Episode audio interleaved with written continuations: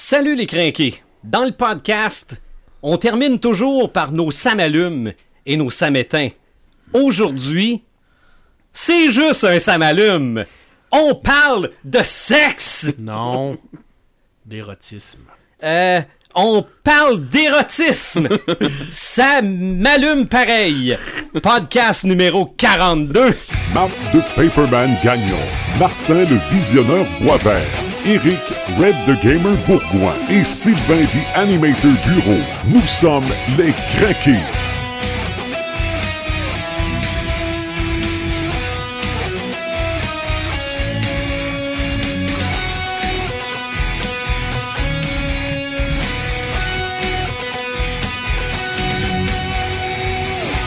Dans le monde du sport, il y a une phrase qui dit il n'y en aura pas de facile. Aujourd'hui, nous marchons sur des œufs. C'est délicat. C'est délicat. Nous parlons d'érotisme dans la culture geek, dans la culture populaire. Érotique, Marc de Paperman Gagnon, salut. Salut, ça va bien? Oui, sexy Martin, le visionneur Boisvert. Yeah! Salut tout le monde! Oui, et aussi sensuel, Red the Gamer, Éric Bourgoin. Calvaire. Excusez. Salut, The Animator. Moi, c'est quoi, Sylvain? Ben, moi, je- il me reste deux mots sur ma liste. C'est talons. c'est bestial ou sympathique. Fait que choisissez. Bestial! Ah, ok, t'es pas mal fin, je trouve. Aujourd'hui, c'est vrai qu'on parle d'érotisme dans la culture populaire. C'est un peu. Je ne sais pas, c'était-tu lancé un défi? C'était-tu une joke? C'était-tu. euh, Non, mais vu que la Saint-Valentin arrivait, je Ouais, trouve que c'est une bonne façon d'en parler. oui. C'est vrai. Ouais. Mais plus on s'est mis à réfléchir, parce que des fois on réfléchit, ça avait de l'allure. Parce que, oui, il y a du matériel clairement identifié érotique, mais même ce qui n'est pas identifié érotique, il y a de l'érotisme dedans. Je reviens rapidement sur le dernier podcast qu'on a fait. Red, t'étais pas là. euh, sur la police, les détectives et tout ça. Qu'est-ce qui décide le détective de prendre, euh, de prendre l'affaire? C'est souvent la demoiselle en détresse qui est arrivée dans le bureau, là. Souvent. OK? Euh, Qu'est-ce qui décide le, le, le cowboy de, de, de, de partir? C'est la demoiselle en détresse. C'est ça. La, la tension amoureuse entre les personnages, c'est ce qui fait prendre les décisions. Là. Oui. Euh, c'est c'est l'érotisme, c'est- c'est euh, Obélix devant Falbala. Là. Ah Oui. oui. OK? Donc, c'est là. L'érotisme, c'est partout. Ben, en tout Pas cas, mal partout, partout. à différents niveaux peut-être, on le verra, niveaux. on le verra dans le courant, dans le courant du podcast. Euh, je veux mettre les choses au clair avec les gens. Oui, c'est vrai qu'on parle d'érotisme, mais ça veut pas dire aller cacher les enfants, là. C'est pas ça que ça veut dire. Ben, en tout cas, je pense Non. pas. Non, non. Mettons que on veut pas se faire reprocher que ça lève pas haut notre affaire. C'est la seule joke que j'ai l'intention de faire pendant le podcast. Je vais m'en permettre Mais- une. oui, oui. mais ça se peut que j'en fasse d'autres. Mais euh, non, c'est- là. OK? Ah oui. Hey, Il y a deux choses qui mènent le monde, hein. L'argent puis le sexe. Et voilà. Mais on parle pas de sexe, on parle d'érotisme. Oui, oui, mais, je- mais tu comprends ce que je veux dire. Fait que. euh, Très oui, bien. Très, oui, très bien. on en a euh, un peu dans n'importe quoi. euh, Oui. Puis puis des fois, on peut, on peut s'en servir sans s'en rendre compte. C'est vrai. Et j'aimerais, avant qu'on embarque dans chacune de nos sphères d'activité, sur la définition des termes. OK? L'érotisme, c'est quoi? Je suis allé voir le Larousse. Le Larousse me dit description et exaltation par la littérature, l'art, le cinéma, etc., de l'amour sensuel, de la sexualité. Mais c'est vrai que l'érotisme, c'est le sensuel. là. C'est, c'est, c'est les regards, c'est les sourires. hard. Non, ben, ben, Ben, ça Non. veut pas dire que ça, ça, ça veut pas dire que ça l'est pas, mais ça veut pas dire que ça l'est. Ben, il y, a- Mhm. il y a beaucoup de gens qui vont utiliser la t- définition de soft porn. Oui. pour de l'érotisme, ben, si c'est, de l'érotisme qui mène à une séquence sexuelle, C'est ça. Ouais. Mais en tout cas, moi, c'est la définition qu'on Ouais. donne au niveau du cinéma que je vais parler tantôt. mais tu parles de pornographie, Martin, ben, en tout cas, tu mentionnes le nom, je suis pas en train de dire que tu Non, parles non, de non, ça, mais on n'a pas le choix de la définir, la pornographie, pour comprendre que érotisme et pornographie, c'est deux choses. C'est pas tout à fait pareil. Et on n'a quand même pas le choix de parler de la pornographie sans donner de détails là, dans un podcast geek parce que c'est ça qui rend, qui rend les nouvelles techno mainstream. Hey. OK? Qu'est-ce qui a fait vendre les premières cassettes VHS? Les films 3X. Qu'est-ce qui a fait vendre les premiers CD-ROM ou acheter des voilà. ordis pour aller sur les forums de discussion, sur les newsgroups? Où est-ce que ça prenait euh, deux jours pour télécharger une photo? Exactement. Ben, et même les sites de rencontres. Euh, aussi. Un site de Mais- rencontres, c'était à l'ordinateur souvent. Mais aujourd'hui, là, si on va voir qu'est-ce qui fonctionne le plus en matière de réalité virtuelle. Euh, je, vais en, vrai? je vais en parler. OK. Bon, donc, qu'est-ce que la pornographie pour détacher ça de l'érotisme, euh, présence de détails obscènes dans certaines œuvres littéraires ou artistiques, publications, spectacles, photos, etc. Donc, quand on a mis le mot obscène, je me suis dit, il faut bien le définir euh, obscène aussi, c'est qui représente brutalement, directement, des images ou des manifestations d'ordre sexuel. Si moi, je vous fais un doigt d'honneur, c'est assez clair que C'est là que ça va. OK? C'est donc la pornographie, c'est tout clairement établi. Pas de sensualité, sensualité là-dedans ou à peu près pas. Non. Donc, euh, on s'entend tous sur les termes. là? Tout à fait. Oui, Donc, on peut rentrer dans le vif du sujet? On peut rentrer, effectivement. On va faire ça tout de suite. On commence évidemment par la littérature. Ah oui. De la littérature érotique, Paperman, ça se peut-tu? Ben, en fait, moi, je vais plutôt, plutôt vous parler de l'érotisme dans la littérature. OK. OK? Parce que l'érotisme dans la littérature, c'est bien entendu euh, ce qui éveille le désir sexuel. Hein? C'est ce qui va amener à avoir un désir envers un homme ou une femme ou un personnage ou un autre par rapport au lecteur. Et l'érotisme dans la littérature, elle existe depuis que la littérature existe. Oui. Et il n'y a pas de sous-catégorie d'érotisme. Il va y avoir la littérature érotique, comme tu le dis, qui est une catégorie de littérature, mais l'érotisme, il y en a dans toute la Dans littérature. tout, là. C'est vrai. OK? Que ce soit la littérature policière, que ce soit la littérature romantique, que ce soit la littérature geek, n'importe quoi, il y a toujours une place à- de l'érotisme à l'intérieur de tout ça, où ce que tu vas avoir des personnages qui vont développer une certaine attirance physique, ou ça peut être une attirance psychologique, ou ce que tu vas avoir ce, ce petit côté désir-là. Et ça, c'est présent dans n'importe quelle littérature. Hein, L'érotisme. c'est un reflet de la vie, puis dans la vie, ça voilà. arrive. Et voilà. Alors, Ouais. il y en a partout. Hein? Fait que quand on va lire un livre de Dan Brown, où ce qu'on va avoir la, la- la- la jolie dame euh, qui est la conservatrice de, de- de- du musée, où ce qu'elle va utiliser ses charmes pour Mhm. avoir une telle ou telle chose, c'est de l'érotisme. Oui. Ce n'est pas une catégorie en tant que telle. La catégorie littérature érotique, alors là, on tombe dans une catégorie où ce que on a vraiment des livres qui vont nous parler d'érotique. C'est ça. Alors là, on va tomber vraiment dans de l'érotisme et on va avoir le, le côté acte sexuel qui va être présent à l'intérieur Mais toi, ce de que la tu parles. littérature. Je vais en parler de ça aussi. Oui, mais, ce que tu parles là, c'est James Bond. Ben oui, James Bond, c'est absolument. c'est- un exemple typique. C'est le fantasme dire, de toutes les femmes. Et- Aussi. et Il y en a dans, dans tout, là. Je veux dire, on, on se le cachera pas. Euh, il y en a aussi de- depuis que les gens savent écrire. Les, les premières choses qu'ils vont décrire, c'est les relations en- entre les personnes. Mhm. Que ce soit Socrate qui l'a fait, que ce soit n'importe quel philosophe, on a tous eu à l'intérieur de ces écrits-là des gens qui ont voulu nous parler d'amour, nous parler d'érotisme. Hein, on n'a rien qu'à penser au Kama Sutra C'est vrai. qui est, qui est un livre de base de l'érotisme qui, qui date des années, euh, les contes des mille et une nuits. Mhm. Je veux dire, il n'y a pas plus érotique que ça, mais c'est de l'érotisme. C'est- beau, c'est la, la relation en- entre les personnages, c'est le désir, c'est les non-dits.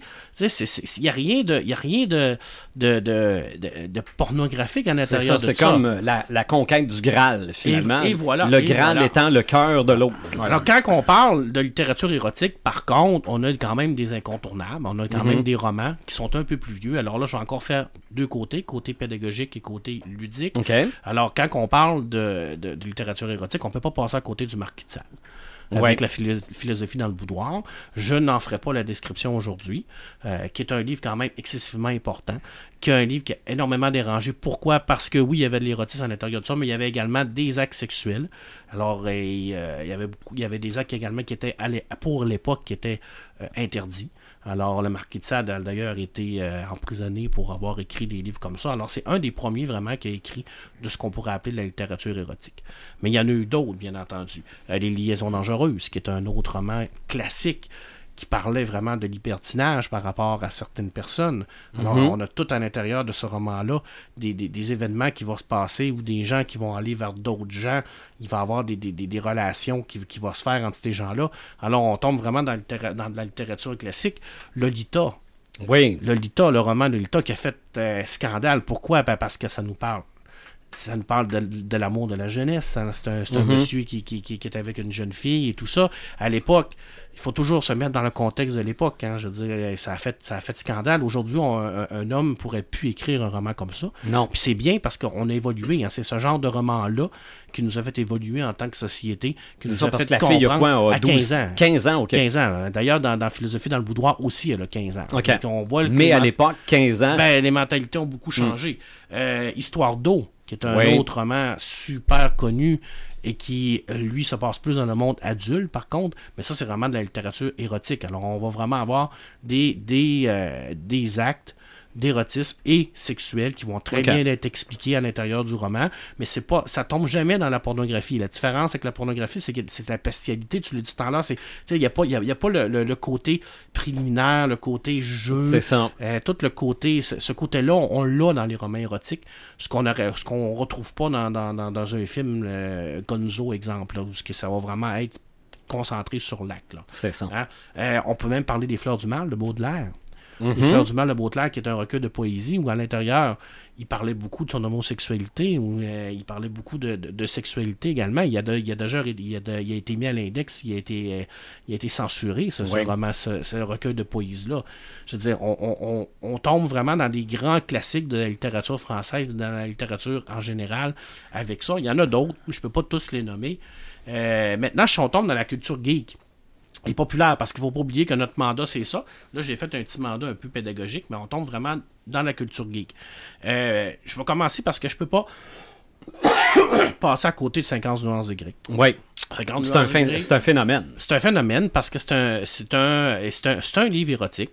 Tout, tout à, tout à fait. C'est un roman euh, qui va nous, nous parler d'une jeune fille qui tombe en amour avec un patron qui a des standards un peu différents des siens par rapport à, à sa sexualité. On va vivre cette aventure-là à l'intérieur de tout ça. C'est un livre qui a euh, permis à beaucoup de femmes de, de- d'avoir quelque chose qui leur parlait à eux. Euh, ce qu'on n'avait pas nécessairement avant. Alors, ça a été un phénomène. C'est, effectivement, le livre s'est vendu beaucoup. Et puis, je pense qu'on peut pas passer à côté de ça. Tu sais, on en rit des fois, tu sais, on trouve ça drôle, on fait des jokes ici des fois avec ça. C'est ça. mais- je pense que du point de vue, admettons que tu es un critique littéraire. Ouais, mais c'est pas, c'est pas de la bonne C'est ça. littérature. Mais ça n'a pas été écrit pour être de la bonne littérature. Ça a C'est été ça. écrit Pour euh, vendre. Pour, ça- ben, vendre, mais ça a été écrit aussi pour faire rêver. Eff- Effectivement. Tu sais, je veux dire, l'auteur, quand elle a écrit ça, elle ne voulait pas gagner le Pulitzer. Là. Ce qu'elle voulait faire, c'était de, de, de, de, de- de susciter le désir sexuel des femmes qui vont lire cette aventure-là avec les personnages. D'ailleurs, euh, parlez-en avec euh, à peu près n'importe quelle femme, sont rares les femmes qui vont dire je, je connais pas ça, j'ai jamais lu ça. C'est Non, ça, puis c'est moi, non, non. Ils se sont tous identifiés à ce livre-là. Ben oui, puis c'est bien, c'est bien parce qu'on Ah oui. on en a aussi de notre côté, et, puis ça, ça prenait ça. Euh, moi, j'en j'en mets deux personnellement que, qui vont peut-être vous paraître bizarres, mais la communauté du Sud de Charlène Harris, qui est True Blood. Ok, oui.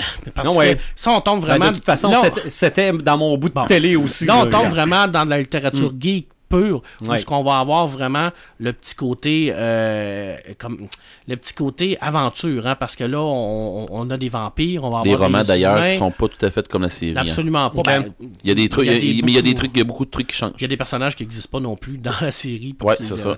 bref, mais tu sais, on- les, les- hommes ou les femmes qui vont euh, se doper au sang de vampire pour augmenter leur capacité sexuelle, euh, la, la- tu sais, la possibilité de, de faire l'amour avec un vampire pour avoir un maximum de, de, de- de- d'émotions et tout ça. Alors là, on vient chercher vraiment le côté fantastique de l'érotisme avec des créatures qui n'existent pas, mais on développe ce côté-là, puis Mhm. c'est très très bien développé à l'intérieur de, de- de ce roman-là, sans, sans, sans jamais tomber, encore une fois, dans l'obscène. Il y a, y a rien de reste- Il vulgaire. n'y a rien de C'est vulgaire. On reste vraiment très dans. On surfe toujours sur l'érotisme, un peu comme Game of Thrones. Mhm. Game of Thrones, c'est la même chose. Quand on lit les, les- les livres, il y a énormément de scènes d'érotisme dans Game of Thrones.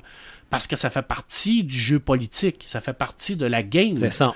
de- Et il y, a des- il y a des scènes qu'on s'en va dans Game of Thrones qui sont beaucoup moins. euh, Ouais, il y a des scènes plus pornographiques dans Game of Effectivement. Thrones. Parce qu'on on n'aura pas, on, on va vraiment avoir des scènes de viol ou des n'y scènes pas, il y a pas de s'il il n'y a pas de merci. hein. C'est ça, là, mais c'est- un contexte historique aussi. Ben, c'est pas le même contexte et tout ça. Je terminerai mon, mon petit côté culture geek et culture populaire avec euh, moi ce que, ce que j'ai préféré. Et là, c'est Anne Rice. Anne Rice qui a écrit Les Infortunes de la Belle au Bois dormant. Alors, c'est trois tombes. Et puis, à l'intérieur de ça, ben, on revoit la, toute la, la légende de la Belle au Bois dormant, mais du côté érotisme.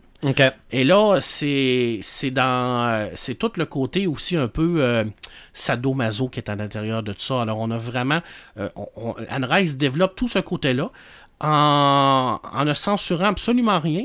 Mais c'est tellement bien écrit, c'est tellement bien expliqué, c'est tellement bien amené, malgré le fait que ça soit très dur, très hard. euh, c'est fait avec une sensualité puis un érotisme dans son écriture qui vient vous chercher, qui vient vous émoustiller, malgré le fait que c'est des choses que des pratiques qu'on ne ferait probablement pas, Mhm. Ah, pas dans mon cas là, mais ça, ça vient quand même réveiller un petit côté euh, curiosité à Ouais. l'intérieur de tout ça.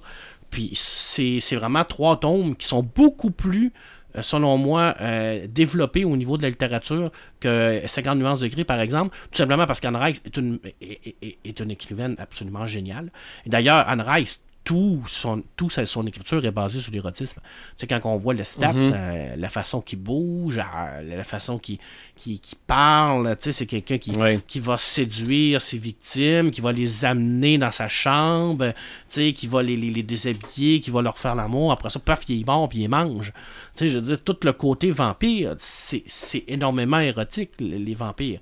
Bram Stoker, je veux dire, pourquoi Dracula revient à la vie? C'est parce qu'il voit sa femme qui est décédée dans Mina Harker. Alors, tout son retour à la vie, c'est parce qu'il veut avoir cette femme-là, il veut la Oui. posséder. Je veux dire, c'est excessivement érotisme aussi. Ah quand, tu, quand tu lis ça, tu, tu sens la passion et le désir qu'il a pour cette femme-là. Et c'est tellement bien écrit que jamais. On n'est on n'est pas obligé d'aller dans la description de l'acte pour comprendre ce que les personnages font. Ce que Anne Rice fait, elle, elle va dans la description de l'acte. Elle va quand même assez loin, mais elle l'amène d'une façon pour faire avancer l'histoire, d'une façon où ce que c'est- jamais gratuit. Mais c'est quand même beaucoup plus hard que 50 nuances de gris. Je vous avertis, s'il y en a qui veulent le lire, mais c'est de la, la très bonne littérature érotique. Il y en a beaucoup de littérature érotique au Québec aussi. D'ailleurs, Stéphane Bourguignon, je crois, a sorti euh, récemment euh, un recueil Pulp, qui est un recueil de petites nouvelles érotiques. Alors au Québec, on en fait beaucoup de la littérature érotique aussi. C'est de la littérature qui nous, euh, qui nous ressemble beaucoup aussi hein, à- de, de- dans- de notre, de la, de la façon que ça a été écrit. Euh, je pense à Lénie Arcan également, qui en a écrit avec Pute. Mhm. euh, qui était qui est un roman très très dur sur la réalité de, de ben, c'est un roman autobiographique. Il y en a beaucoup de, de- de littérature. Euh, en BD. En Oui, BD, en Je me BD. demandais je- si tu y allais. J'avais hâte parce que moi, je me rappelle que Ouais. t'as appris des choses à lire des Ben, BD. En Ben, BD, c'est parce que euh, je- Puis en plus, j'en ai rencontré une, moi, euh, une BDiste à Québec. Là. OK. Ouais, ben oui, c'est ça. euh, Ben oui. Elle qui fait. Euh, voyons, Stéphanie la, la, la voix. Ouais.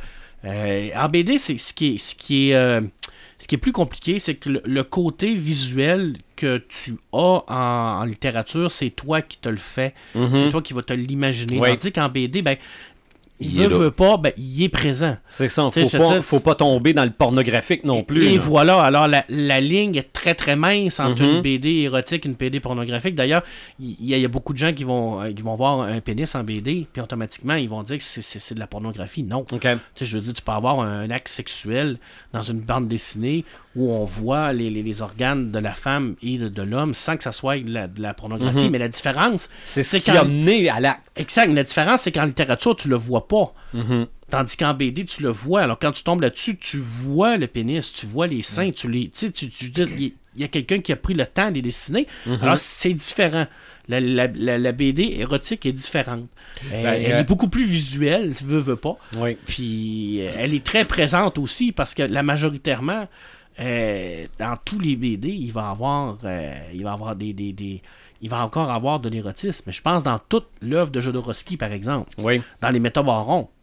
Je veux dire, tout est basé sur le fait que pour être un métabaron, il faut que tu enfantes d'un un enfant d'un amour euh, absolu. Alors, euh, on fait pas des enfants euh, avec l'opération du. Saint-Esprit. C'est ça. Alors, chaque métabaron est, il naît d'un acte sexuel intense entre un homme et une femme de grande qualité, et c'est la femme qui va être amenée à faire son éducation. Mais on, on sent cet érotisme-là présent dans tout l'univers de Jodorowsky, parce que Jodorowsky, c'est quelqu'un qui, met- qui prend beaucoup de, de- qui met beaucoup les femmes en, en- en avant, mais il les met dans toute leur sensualité. Mhm. Alors, c'est sûr et certain que Jodorowsky, il va, il va, il va décrire la femme comme elle l'est. Et puis, il va la mettre, il va nous la montrer comme, comme elle est. Nue, euh, dans sa beauté, dans ses formes. Il n'y a, pas de- il y a pas de censure pour lui. Alors, ça se reflète dans sa BD. Puis, il a travaillé avec des, des dessinateurs qui ont reflété ça. Beaucoup. Euh, oui, euh, Métal Hurlant. que- Oui, oui, oui, ben oui. Tu sais, je vous l'ai dit, hein, dans les années 70, quand il y a eu la cassure, Metal Hurlant, euh, avec Moebius et tout ça, on a travaillé beaucoup dans le côté, euh, dans, dans, dans, cette- dans ce côté-là de l'érotisme en, en BD, parce qu'il y avait beaucoup de dessinateurs là, qui se sont laissés aller.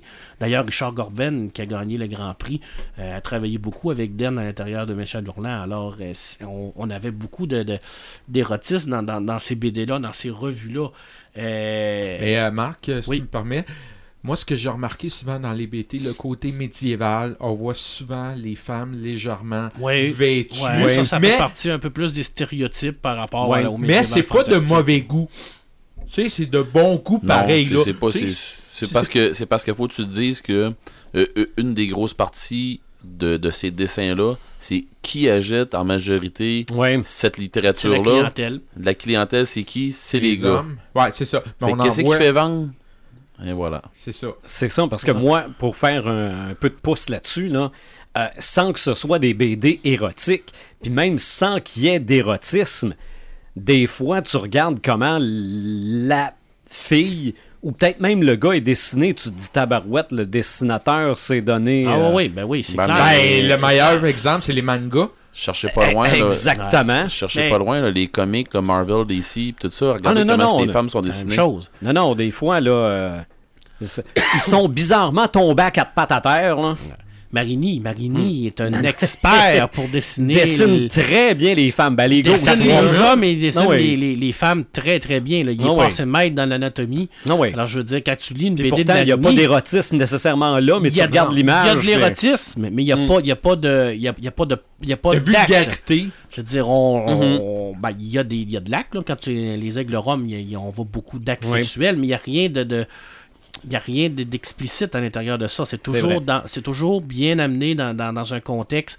Mais les hommes sont très beaux et les femmes sont très belles parce que Marini les dessine comme ça. Ça- Ben, ça je fais juste penser à, à Batman. Catwoman. Ah ouais, ouais, ouais. Harley ouais, Quinn, ouais, Harley Quinn. Harley aussi, là. Pas l'oublier, Harley La, Quinn. la jupe Mais- est juste bien courte. Ben, c'est ça. Il y, a, il y a effectivement, par contre, des BD érotiques, vraiment érotiques, où on Mhm. va tomber vraiment Ouais. dans la- la- les trucs un peu plus hard. Je pense, entre autres, à Druna de Manara. Manara qui, a dessiné, qui est passé maître dans la BD érotique. Alors là, on va avoir des situations très explicites au niveau de la, la- la sexualité. Euh, ça, c'est vraiment dans des BD vraiment plus érotiques. Et le déclic, euh, je me dis Druna, je m'excuse, c'est de Serpieri. C'est le déclic qui est de Marana. Je pense euh, très rapidement sur le hentai.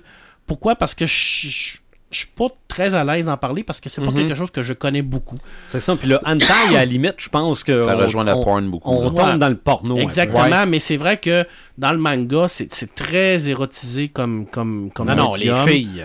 Euh, Ah ouais. Ça fait partie de, de leur culture à Je eux. c'est hyper Ouais. sexualisé. Ouais, C'est ça. ça. ça. fait partie de leur Moi, je culture fais juste à eux. penser au tome, au tome 1 de Soul Eater. Il y a une sorcière là-dedans. Ouf. Non, non. euh, Et je terminerai avec euh, mon coup de cœur pour Mhm. vous démontrer à quel point une BD peut être explicite, érotique en même temps. C'est Extase de Jean-Louis Tripp. Jean-Louis Tripp qui est un auteur européen qui euh, est maintenant au Québec. Et dans Extase, il nous parle vraiment de sa découverte de sa sexualité. OK. Mais il le fait sans aucune pudeur et sans aucune censure. Alors, il va se dessiner flambant nu, il va dessiner l'acte sexuel comme il l'a vécu dans le temps. Et à l'intérieur de tout ça, ben, on a réellement toute, toute sa, montée, ses connaissances qu'il a.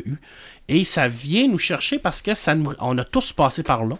On a tous vécu ce que M. Tripp a vécu. Puis malgré le fait que on voit les parties génitales, on voit l'acte et tout ça, il n'y a rien de pornographique, il n'y a rien de, de, de, de, de vulgaire à l'intérieur de tout ça.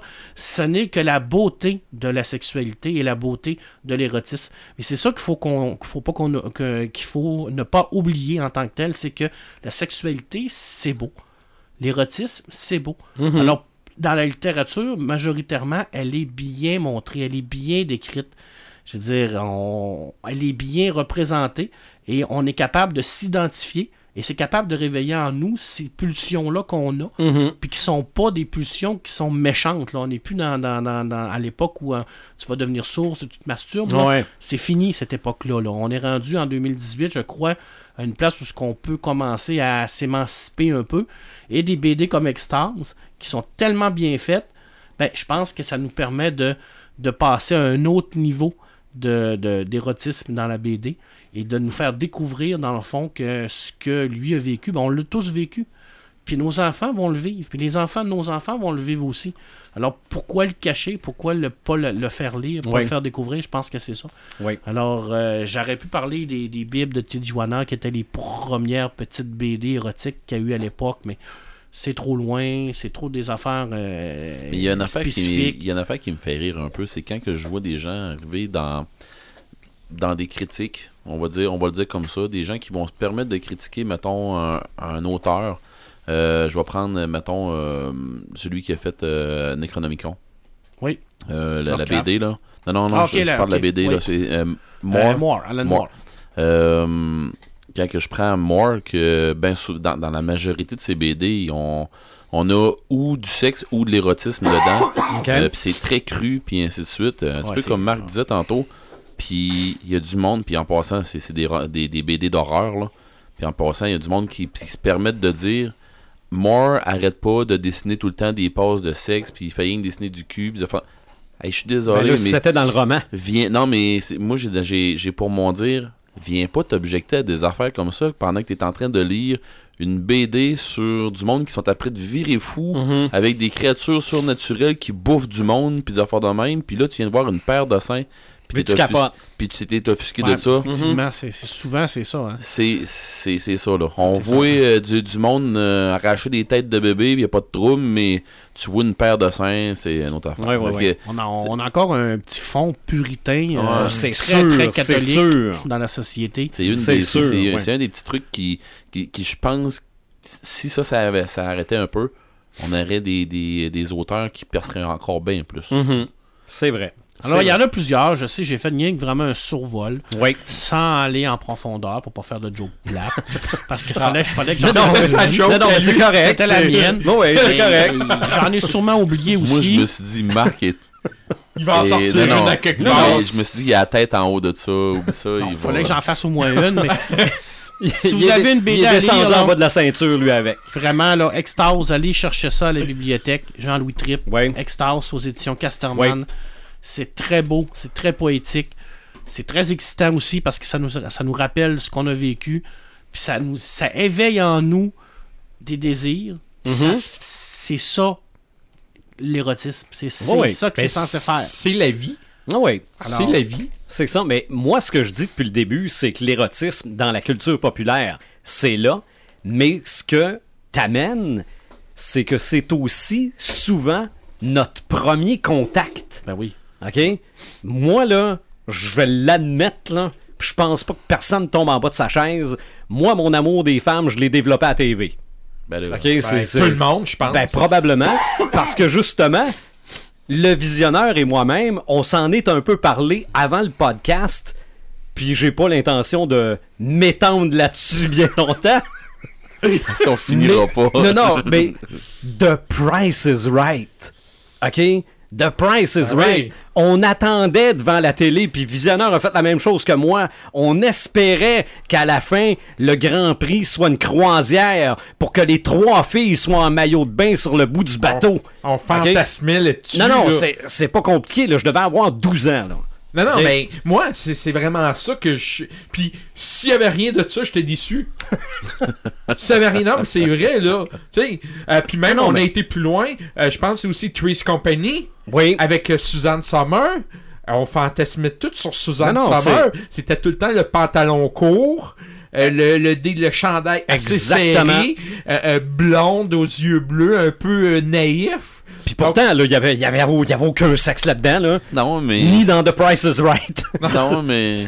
Non, mais c'est vrai pareil, hein. mais on, on regardait ça, puis On se foutait du jeu. Oh, non, non, non, je, je On sait même oh, pas je sait même même pas ce comme- qu'il a gagné. Je sais même pas c'est quoi les Com- règles. comment ça se joue, The Price is Right? Ouais, c'est ça. Il y Mais avait plusieurs jeux. de, de l'érotisme au petit écran, Il y en a. il y en, il y en a, il y en a eu. Puis regarde, on peut reculer au- à toutes les fois qu'il y a le manche patate d'un gars qui tombe sur la table. C'est de l'érotisme. là. Ben là. OK? Euh, le plus loin que je peux retourner, c'est Bugs Bunny qui se déguise en femme. Oui. OK? Pourquoi il se déguise en femme, Bugs Bunny? Parce qu'il sait que euh, Elmer Fudd ou Yosemite Sam vont perdre la carte, euh, vont, vont avoir les yeux dans la graisse de bine, des petits cœurs autour de la tête.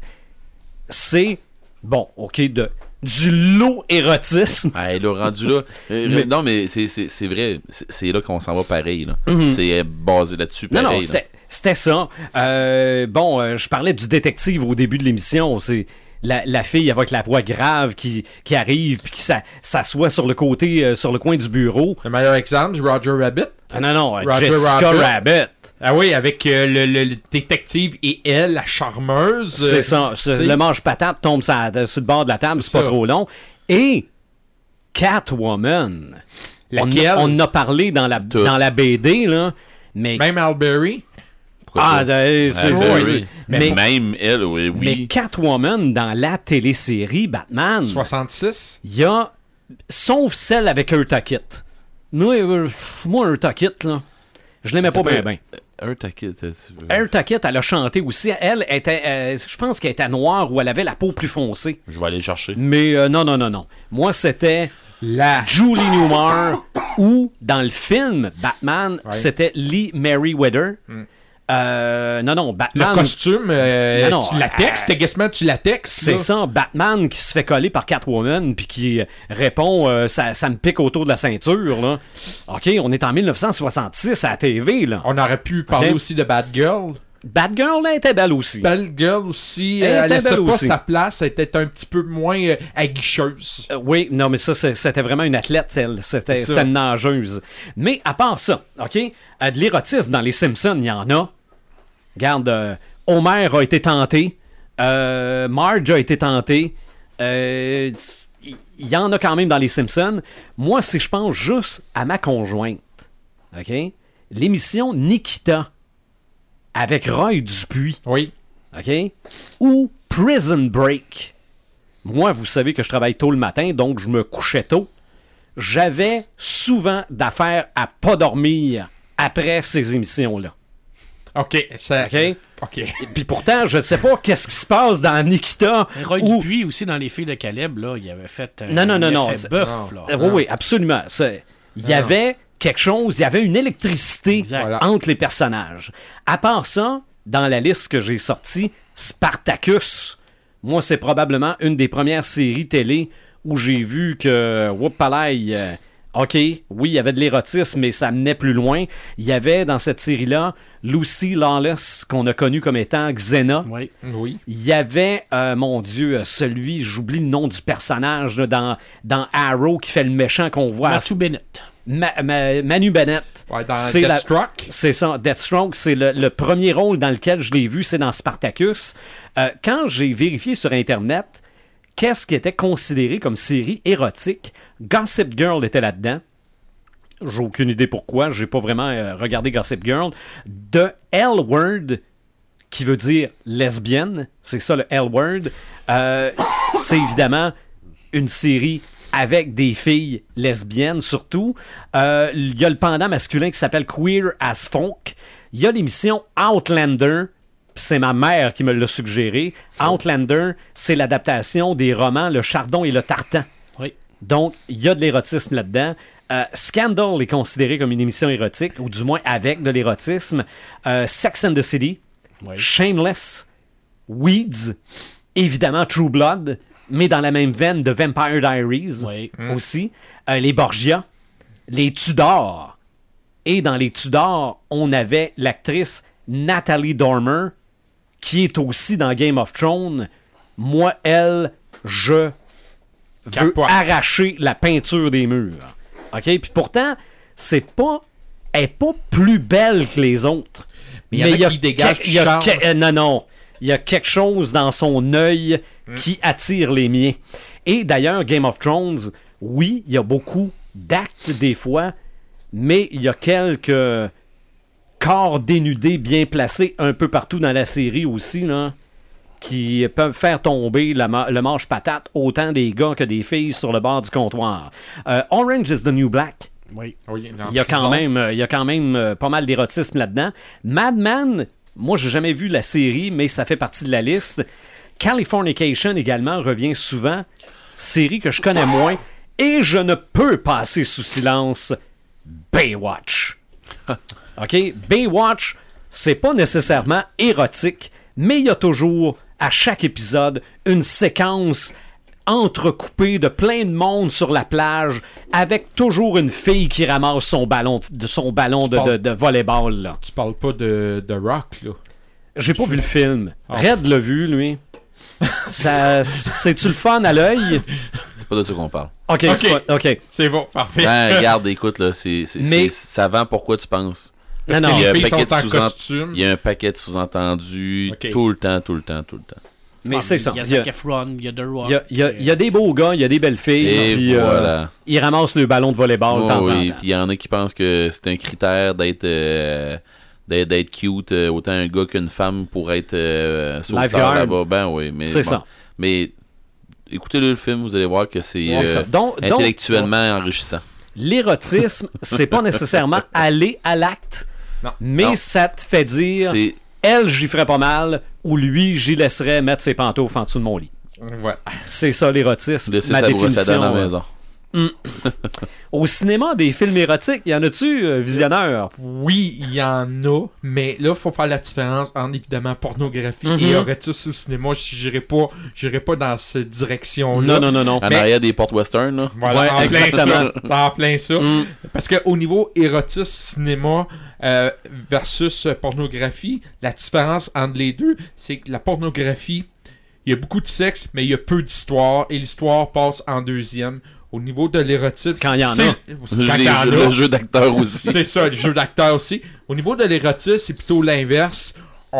Il y a une histoire, euh, une conclusion, mais entre les deux, il y a un petit peu de scène, euh, mettons, euh, d'érotisme, mettons, un peu caché, discret, pas trop pire, ok? Mhm. Donc, moi, pour moi, c'est vraiment la différence entre les deux.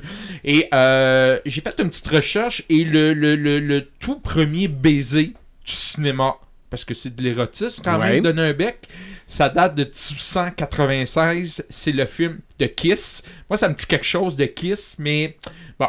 Et scandale, il y a un journaliste qui a intenté une poursuite parce qu'il y a eu un baiser qui s'est donné dans le, dans le film. D'un film qui s'appelle The Kiss. C'est Kiss en plus. Et là, on voit, on voit comment à cette époque-là, c'était comme Mhm. très euh, touché, on touchait pas beaucoup à ça. Dans les années 30, on parle beaucoup des femmes, dans les années 30, 40, Tarzan. Ouais. Tarzan était peu vêtu, la fille était plus vêtue, mais ça a pas créé, ça, ben, ça, ça a créé un peu de, de polémique, là. mais à cette époque-là, pourquoi pas avoir Tarzan en speedo? C'est ça, mais mesdames devaient aimer ça. Les dames devaient aimer ça, tu sais. Fait que c'est bon pour un, C'est c'est- un ancien athlète olympique. C'est vrai. en plus. Johnny Ben, Westmiller. C'est ça. Ben, c'est bon pour un, c'est bon pour l'autre. Euh, j'ai vu, j'ai eu quelques statistiques, c'est seulement en France, j'ai pas été capable d'en avoir au Québec, Mais il y a eu une époque dans les années 70, il y avait beaucoup de salles de cinéma où on présentait des films érotiques, Ouais. de l'érotique. Et ça, ça l'a diminué jusqu'en 2001. Ouais, mais ça, ça- là, là c'était quasiment porno, là. Il présentait Emmanuel. Ouais. Ah, ouais. OK, il présentait Emmanuel à cette époque-là. Et jusqu'en 2001, on s'est ramassé avec seulement une salle de cinéma où que là, maintenant, il n'y en a plus. Les Il y avait- raisons, Il y avait l'Internet. ben, il y a un, l'Internet, de deux, les vidéocassettes, Ouais. de trois, le sida, qui a eu un gros impact sur euh, ce cinéma-là. Et la quatrième, et non le moindre, le fait de d'aller d'un cinéma, tout le monde te regarde. Ah, lui, c'est un les préjugés. Donc, ce qui fait que les cinémas, les gens à ça, c'est à la maison, dans le privé, discret, tout ça. C'est pour ça qu'il n'y en a plus de, de, de, de salles de cinéma à ce niveau-là. J'ai trouvé plusieurs films, j'en ai 5-6. Et celui-là qui me vient tout de suite à l'esprit, évidemment, c'est Basic Instinct Mhm. avec euh, Sharon Stone et euh, Michael Douglas, un film de Paul Verhoeven qui est sorti en 1992. C'est considéré comme le tout premier film trailer érotique. OK. OK? Donc, c'est considéré comme le premier trailer érotique. Et dans ce film-là, on voit que Sharon Stone, elle transporte le film sur ses épaules. C'est vraiment elle, la vedette. Elle est très aguicheuse. Elle est très agace. Euh, on, on est sur le bord de tout voir, mais euh, il y a une certaine... On arrête euh, là-dessus. Il y a un là. peu d'ombrage. Il y a un peu d'ombrage. Il y a la caméra où on voit euh, en train de se déshabiller dans le miroir, mais juste assez pour juste nous faire fantasmer.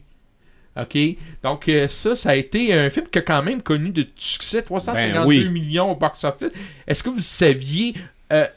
et euh, il y avait un deuxième film, Basic Instinct 2. Ouais, je pense que ça a En fait deux- patate Ça pas a mal. fait patate. C'est en- avec Sharon Stone encore une fois.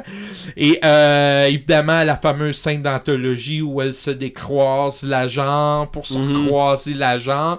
Ça, ça a été un gros scandale. Ouais. Ça a été un gros scandale. Ça a là. été repris, puis repris, puis Et repris, et repris. puis, euh, C'est ça. Donc, euh, Basic Instinct. L'autre film, euh, ça, ça m'a surpris un petit peu. C'est un film de David Cronenberg, Crash. Crash. Qui. J'ai pas vu Crash. Ben, écoute, c'est assez bizarre comme film. Et ça, ça vient d'un. Ouais, ben là, t'as dit David Cronenberg, euh, ça me donne une petite idée que ça devait être un peu fucké. C'est c'est fucké, ok? Mhm. C'est un méchant temps. C'est adapté d'un roman de G.C. euh, Ballard en 73. C'est comme une, une forme de, de, de, de, de- d'érotisme euh, vis-à-vis les accidents de la route. Euh, ils ont comme envie de, de montrer que ça fait monter leur libido suite à des accidents Ah ouais. qu'ils ont eu, qui ont provoqué. Euh, c'est spécial, c'est bizarre, mais bon, tu sais, il y a quand même des, des, des acteurs intéressants. Il y a James Spander, Molly Hunter, Rosanna Arquette. C'est très. c'est et Ils ont, ils ont pas peur de se dénuder, eux autres aussi, là. Ouais, non, mais c'est parce que c'est spécial, un brin. Là, ce Ben, c'est là. ça. Très, Moi, je très spécial. Ben, le fait C'est pas de accessible savoir. à tout le monde. euh, c'est même, c'est même, c'est même pas à cause de l'érotisme, de quoi de même là-dedans. C'est- Je te dis, c'est, c'est, c'est comme quelqu'un qui va dire euh, les films de Stanley, de, de Stanley Kubrick, c'est pour grand, grand public. N'importe qui peut écouter ça puis triper. Non, c'est pas vrai. Là. Non, non, c'est ça, là. Tu sais, faut que t'aimes David Cronenberg, là. Tu sais, faut que t'aimes. On peut pas passer à côté de 9 semaines et demie avec euh, Mickey Rourke et Kim Mhm. Basinger. Ouais. Classique. La Un scène, classique, et ça, je Le, considère le que c'est. réfrigérateur. Ouais. Et ouais, c'est sa fameuse Ça, scène. ça, c'est de l'érotisme. C'est Mhm. ça, ça. Et c'est un film qui est un peu, mettons, un sadomaso à limite parce que on voit un Mickey Rourke qui va toujours un petit peu plus loin. Euh, il va, il, il essaie tout le temps de Teste les limites. Il teste les limites.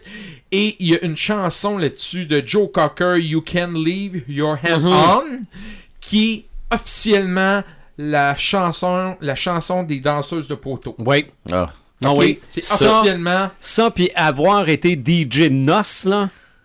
ça jouait La- souvent. La, la, la, quand tu veux faire enlever la chemise du marié, là. ouais, C'était ouais. pas cette Dans- chanson-là qu'il y avait dans The Full Monty aussi à la fin. Quand, Ah, quand- pour- quand fort il- probablement. Ouais, mais c'est, c'est, la toune du déshabille-toi. C'est ça. Ah, ouais. Donc, 9,5, c'est les, la relation torride et de domination de plus en plus puissante. Donc, comme tu dis, Ouais. tester les limites. Donc, j'imagine, on, on se rend guessement, guessement au sadomaso, là, à la limite, là. Mhm. Tu sais, la scène du frigidaire, là, comme tu dis, là, elle a été reprise à plusieurs reprises, Oui. là, hein, tu sais, c'est un c'est Sadomaso, c'est quand qui ferme la porte de ses doigts, ça.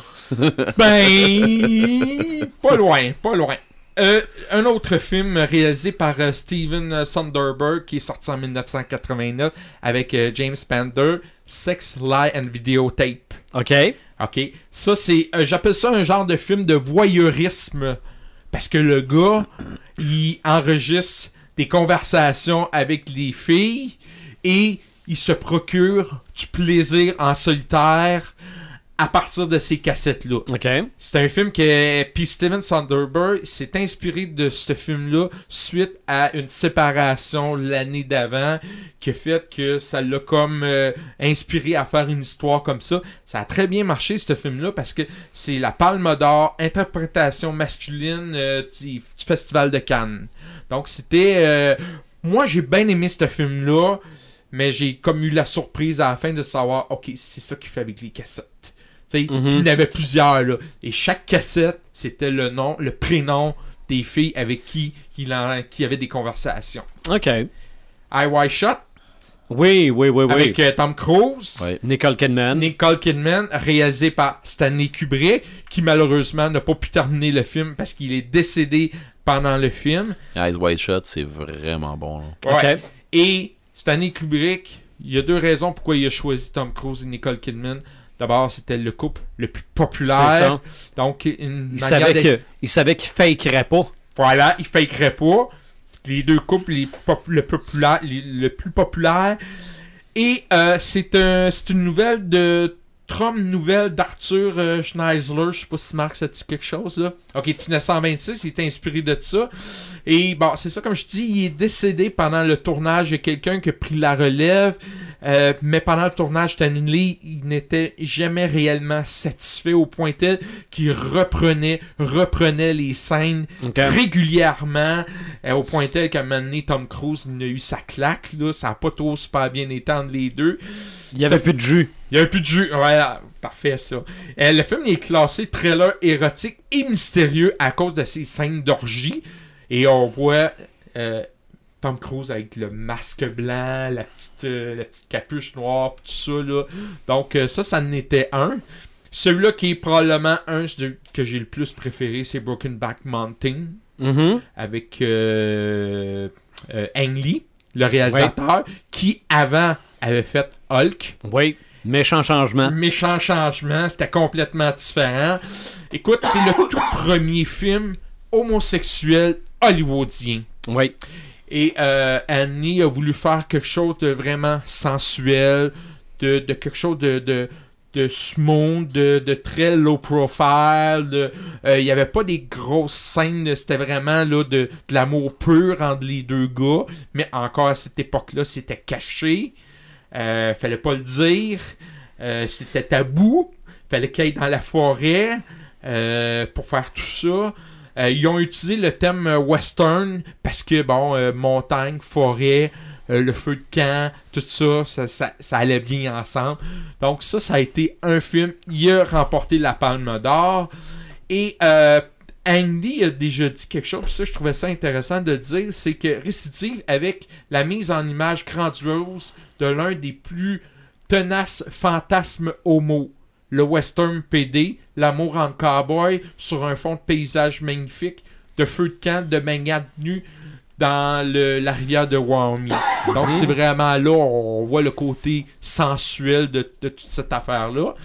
Et le dernier film que je propose, et je veux terminer avec une question, parce que cette question-là m'a travaillé toute la semaine, c'est le film Hurt avec Joaquin Phoenix. Je connais pas. Ça vous dit rien? Ok. Non. En fait, l'histoire, c'est c'est un homme qui écrit des, des- des courriers de rencontre à des personnes et il se sépare de sa femme.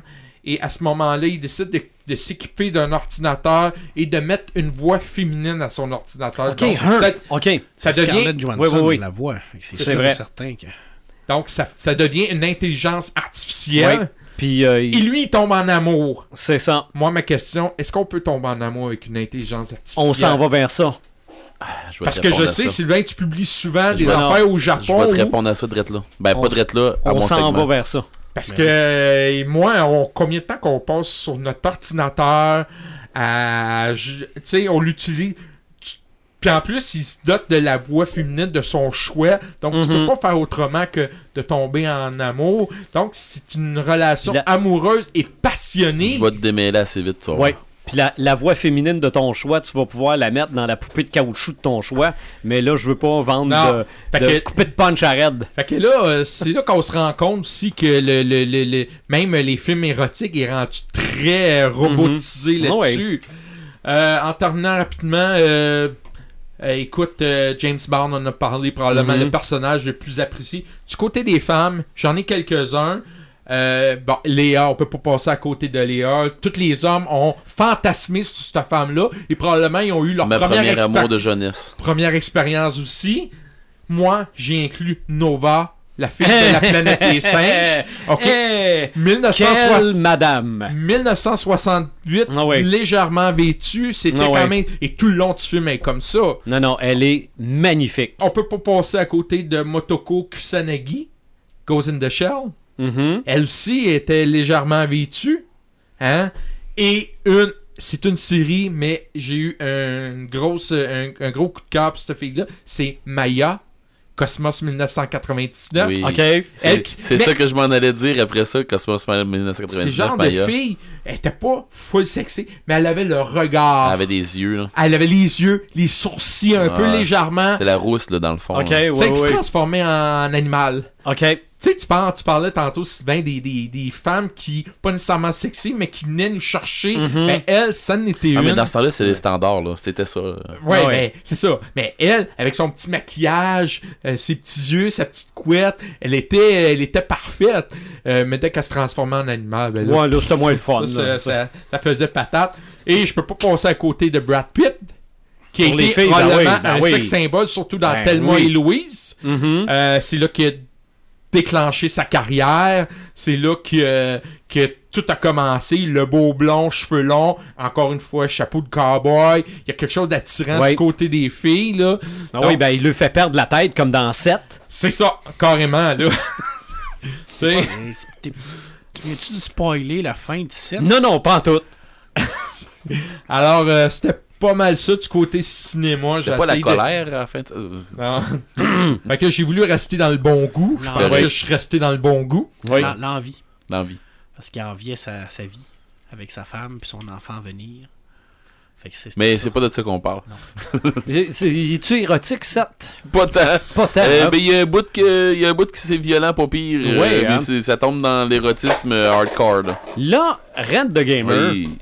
Dans les jeux vidéo, ça se peut. Ben, dans les jeux Je tout pense court, pas. est-ce que ça se peut que des fois, on en choisisse un à cause de l'attrait qu'on a pour les personnages? Hey, je vais comment avant de m'en aller dans les jeux vidéo, je vais m'en aller dans les board games. OK. Ça existe? Ben oui. Ben, non, mais on- plus dans les un- jeux vidéo. Non, non, mais un board game, Attends on s'étend là-dessus.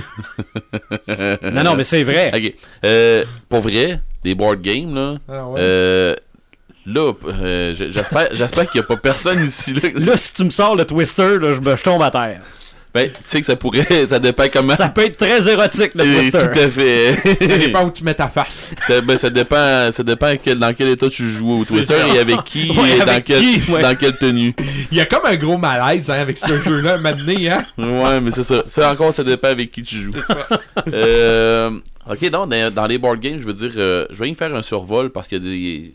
Sinon, euh, il y, a- il y a des trucs que j'ai j'ai jamais, j'ai jamais vu, jamais essayé, pis tout ça. Puis je veux dire, puis il y en a d'autres que ça parle ça parle d'eux-mêmes. là.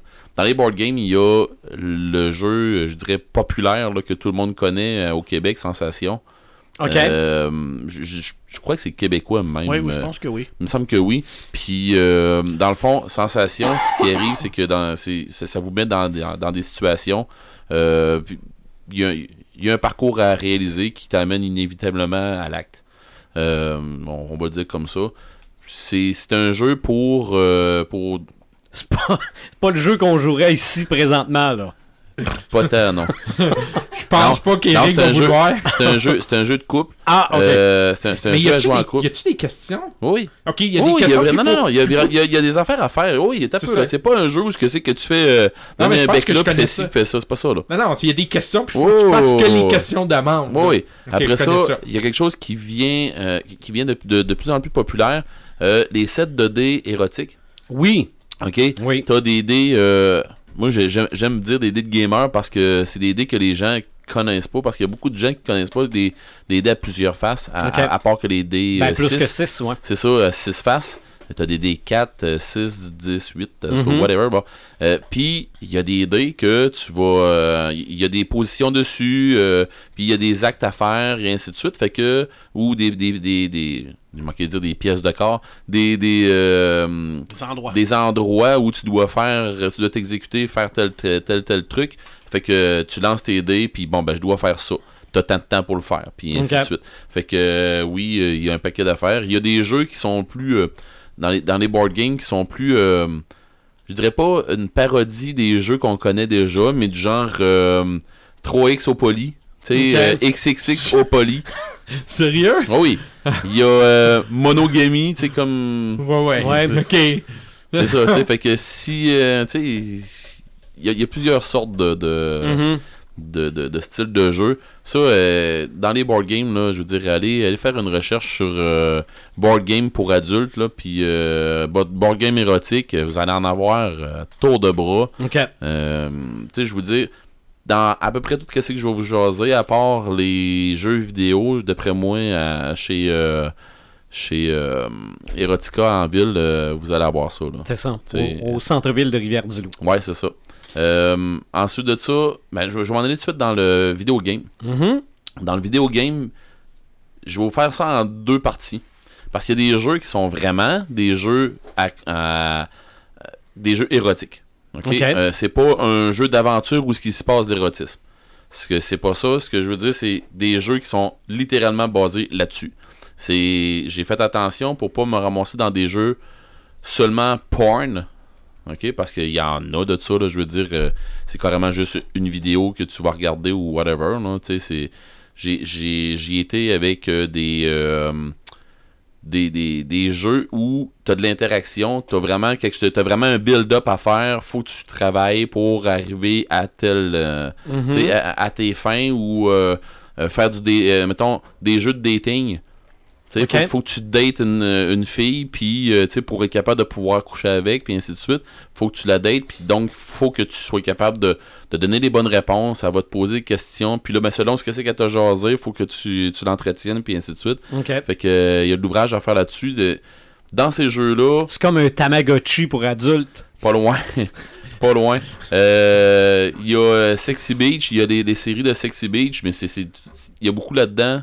C'est des jeux euh, de PC. Je, je cherchais mon, mon mot, là, je voyais ordinateur, mais c'est pas ça. Beaucoup de jeux de PC là-dedans. euh, parce que les jeux de console, il n'y en a pas eu beaucoup euh, qui tombaient dans les jeux des, jeux pour adultes, on va dire. Donc, il y a Sexy Beach qui était sur je sais pas lequel là, mais tu je pense qu'il y en a plusieurs de ça. Et c'est un jeu justement que t'es es sur une plage, tu rencontres, t'es à ton hôtel, tu rencontres des, des, des femmes, puis euh, quand tu quand, quand tu deviens un moment donné à être assez proche de d'elle, assez jasé, assez avec, tu peux la rencontrer, puis là ben c'est elle là, tu, tu fais ce que tu jases avec elle, puis tout ça, tu sais, il y a- Un genre de speed dating? un peu, oui. Mais qui vire, qui va virer à l'érotisme plus hard, euh, plus loin, un petit peu plus loin.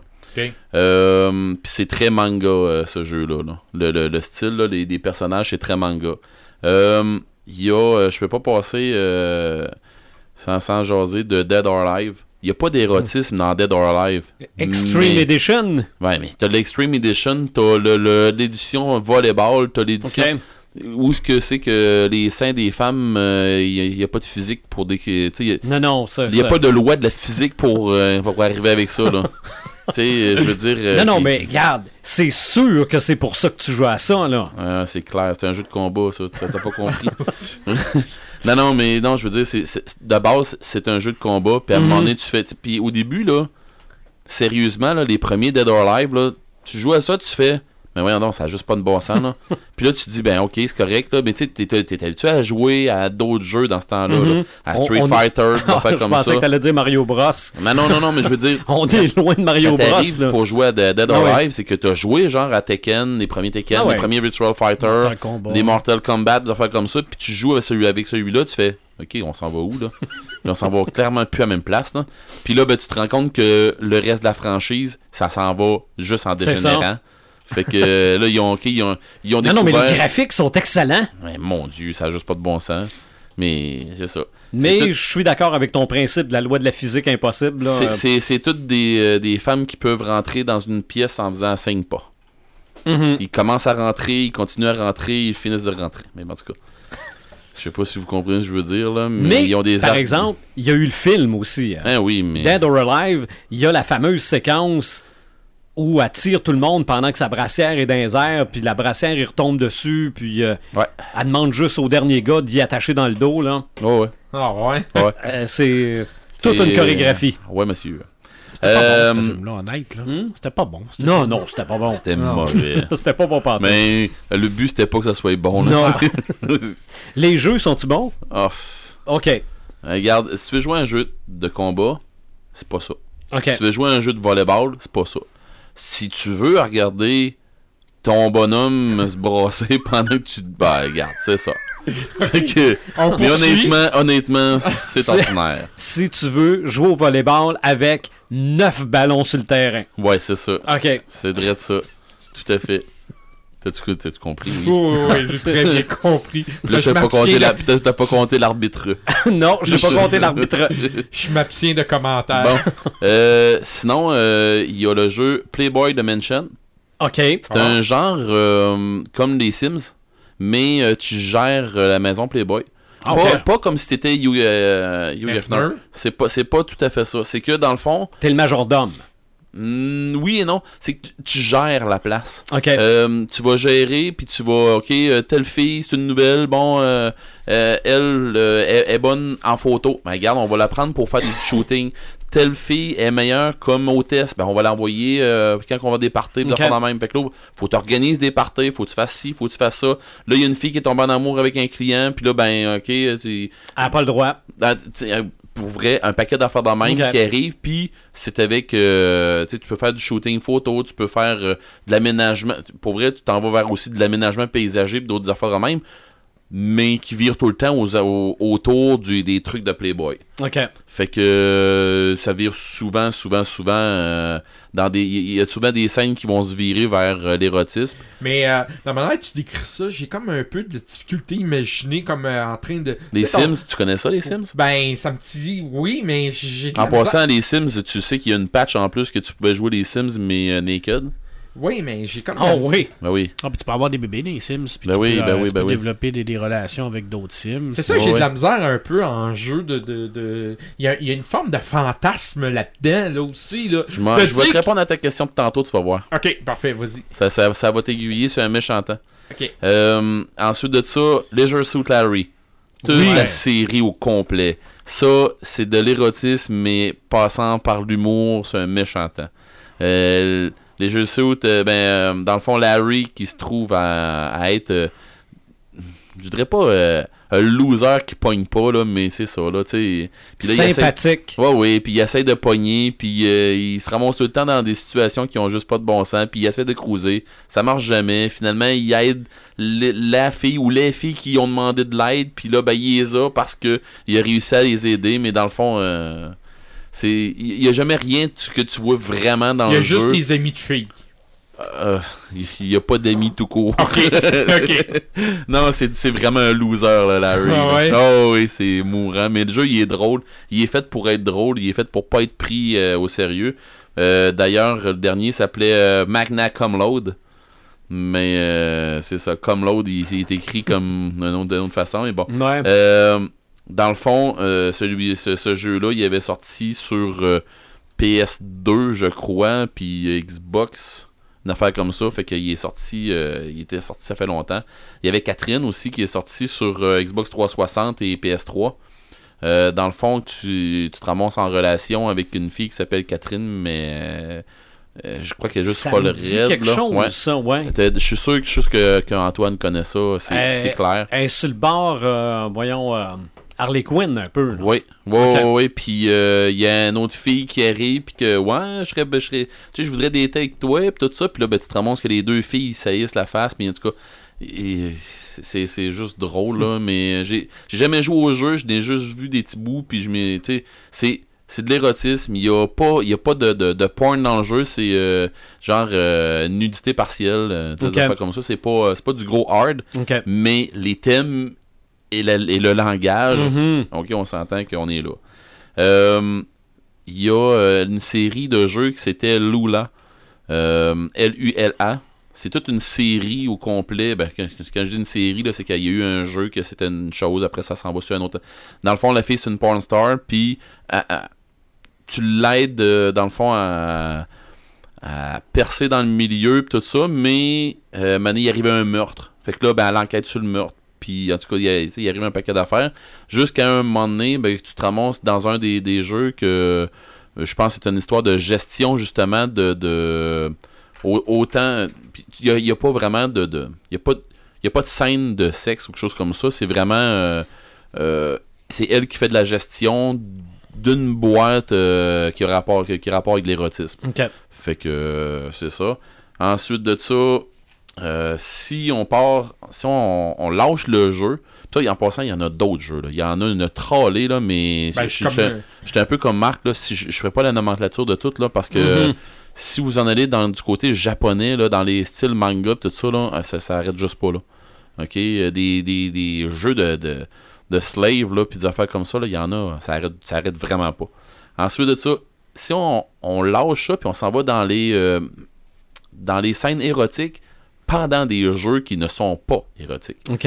Euh, genre, euh, j'ai nommé une coupe de jeux comme ça, du genre euh, les, les bons vieux GTA où ce que Ouais, tu ouais, ramassais euh, des, des dames sur le bord du trottoir puis le char se mettait à brasser là. Mais avec les- le GTA comme le GTA 5, les nouveaux, ben ça vient pas mal plus hard euh, ces, ces scènes là. Il y a des scènes que, qui, qui ont été, euh, je dirais, sans faire de mauvais jeu de mots, des scènes plus lichées, on va dire, qui, qui... Ouais, non, c'est ça, c'est un, un jeu de mots qui, Je, je te qui s'adapte. comprends. Ouais, mais aussi, des, scènes, des, des scènes euh, plus des scènes érotiques dans des jeux qui ont été vraiment bien travaillés puis que ça on, sans rien voir vraiment on devine tout Euh, dans les Mass Effect OK. euh, il y a vraiment des grosses scènes dans les Mass Effect euh, qui est un super de bon jeu à part le dernier Ouais. Mais bon. Euh, sinon, The Witcher 3. Il y, a, euh, y a un moment donné, au début, même au début du jeu, presque, que euh, The Witcher, il est avec, il est avec sa, dame, puis qu'ils sont hein. Fait que, oui, il y a des grosses scènes là-dedans. Dans Dragon Age. Parce que, tu sais, tu peux, tu peux développer dans, dans ces jeux-là des relations avec les, les personnages qui, vont, qui, qui se trouvent à être embarqués dans ta game Mhm. tu rencontres ce que c'est qu'on nous autres on appelle des personnages non joueurs puis euh, que c'est l'ordinateur qui contrôle t'as des interactions avec ces joueurs ces personnages là puis euh, selon ce que les, les- selon ce qu'ils vont te jaser puis selon les réponses que tu vas leur donner t'es plus ou moins intéressé à ces personnes là puis ça peut se déclarer ça peut euh, virer vers euh, de l'amour ou il y en a que carrément euh, qui, qui vont qui vont juste vouloir du sexe point final puis après ça euh, t'es chumé chumé puis ça vient de sais, il y a vraiment un, éventail de un éventail de, de, relations de, plus en plus qui, qui ont été établies dans les dans, les jeux parce que justement pour essayer de refléter la société dans laquelle on vit là puis accrocher les joueurs. Si on parle tu sais il y a vraiment n'importe quoi comment est-ce qu'il y a du monde qui ont euh, qui, qui ont joué à Lara Croft Tomb, Tomb Raider? Ben, c'est à elle que je pensais. Moi, quand je parle de jeux vidéo, c'est à elle que je pense. Tu sais, Ben, le, pistolet, fait- le pistolet sur la cuisse, En là, fait, c'est pas tant érotique, mais Non, le mais personnage le- elle donne, un des cha- fantasme. elle donne des chaleurs. Oui. Bayonetta, euh, la- la- le personnage dans Bayonetta euh, re- euh, respire une, une sensualité, ce personnage-là. Euh, tu sais, il y, a- il y a un paquet de personnages. Je fais juste penser à Tekken, euh, les derniers Tekken. Il y a des personnages, des, des femmes, comme euh, dans, dans les personnages qui sont tu sais, des, des fighters point final, puis que tu dis, ok, euh, oui, elle cote, oui, elle est belle, tout ça, mais il y en a des personnages qui sont vraiment là pour aguicher, tout ça, puis que. Excusez-moi. Il y a des personnages qui sont vraiment. qui ont été vraiment faits pour aguicher, puis que. Tu sais, qui. Leur, leur passe, là, leur, leur attaque, puis ainsi de suite, leur attaque spéciale, c'est vraiment basé sur euh, des, des, des puis euh, pouvoir nuire au, à l'autre joueur. Euh, si je lâche ça, puis je m'en vais du côté, on va dire, euh, grandeur nature. Ah, il doit en avoir là Non, Ouais. non, non, non. Non, non, non. Je sais que c'est pas le grandeur Ouais, nature. non. Lui, il s'en va dans l'immersion. Ouais, je m'en vais dans l'immersion. Si Non. on veut s'immerser dans le monde de l'érotisme. C'est ça. Non, parce que si on y va dans le grandeur nature, euh, excusez-moi, là, mais à Bicoline, là, pour du monde qui pense que si tu t'en vas à Bicoline puis que tu penses de voir euh, des, des filles habillées jusqu'au cou là, tout le temps, là, Non, c'est. Je suis juste allé à un banquet, moi. Ouais, puis, puis Donc, il y c'est- a, donc, il y a un petit côté euh, Il y en agace, avait qui avaient chaud. euh, il y a un petit côté agace aussi dans... Agace, tu dis, toi? Ben, je, je- non, mais je, je- la manière que tu Je vais parles, juste- je vais la juste te manière que tu compter. dis, ça a l'air être agace. Je vais juste te compter. Un peu. Je vais juste te compter une passe, ok?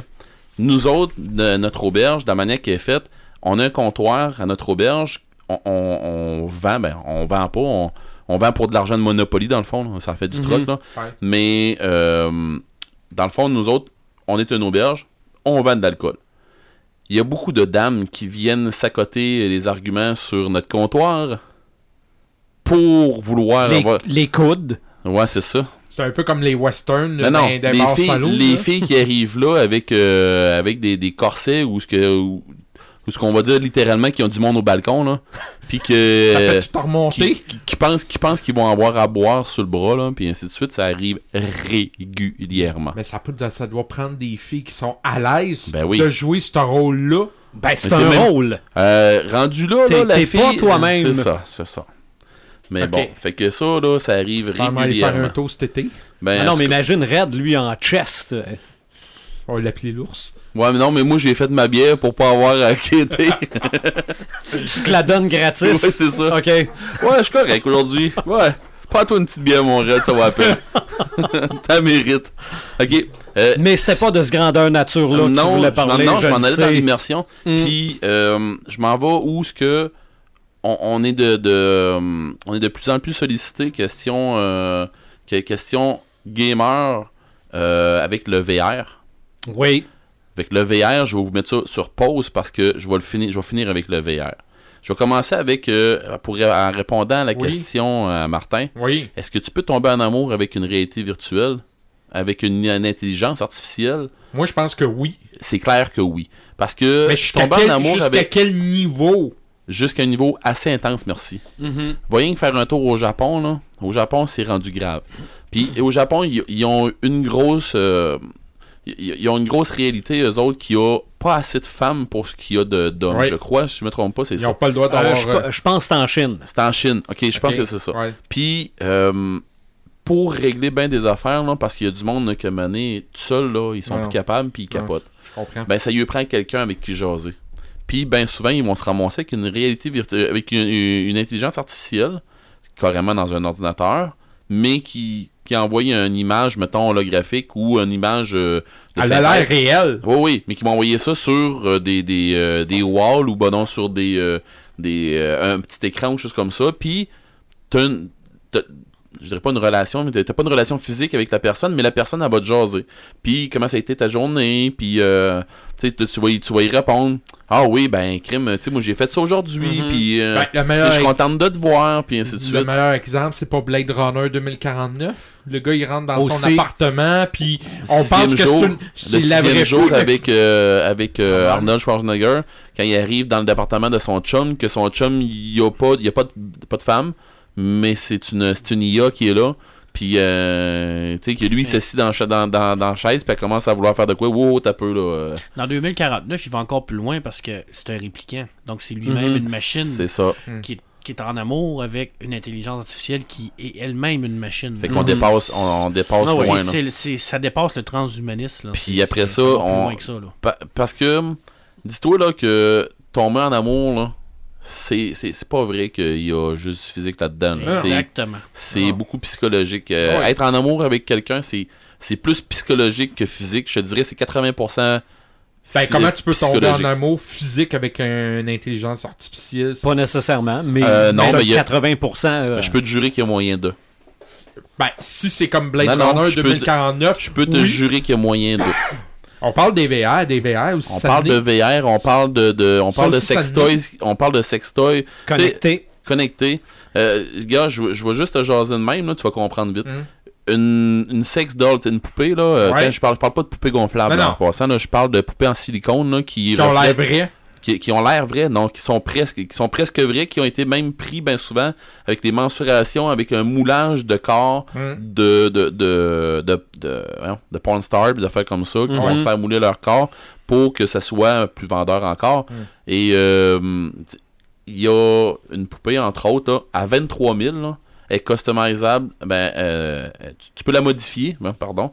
Tu peux la modifier à ton goût à toi, avec les mensurations que tu veux, avec la face, la, la, la, la morphologie que tu veux, l'expression que tu veux, puis ainsi de suite. Fait que si tout ça, C'est du, c'est, du, comme si t'avais une vraie peau.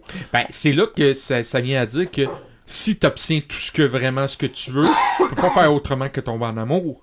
Ben, C'est ce que tu veux avoir, tu l'as, t'es heureux. mais c'est parce que à partir de là, tu peux t'en aller avec une poupée comme ça, ou tu peux aussi aller avec du VR, avec des lunettes de VR. VR, j'ai plus l'impression que c'est pornographique, par exemple. Non.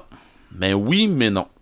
Euh, oui, ça sent. Oui, euh, je te dirais. Ben, c'est ça qui pogne de ce temps-là, Oui, mais c'est ça, ça. va devenir autre chose. c'est ça, ça va devenir autre chose. Mais où est-ce qu'on s'en va? Là, présentement, là, ce qui pogne, là, puis euh, Sylvain l'a dit au début, euh, qu'est-ce qui a fait marcher la, la- la VHS, Beta, tout ça? Qu'est-ce qui a fait défoncer tout ça?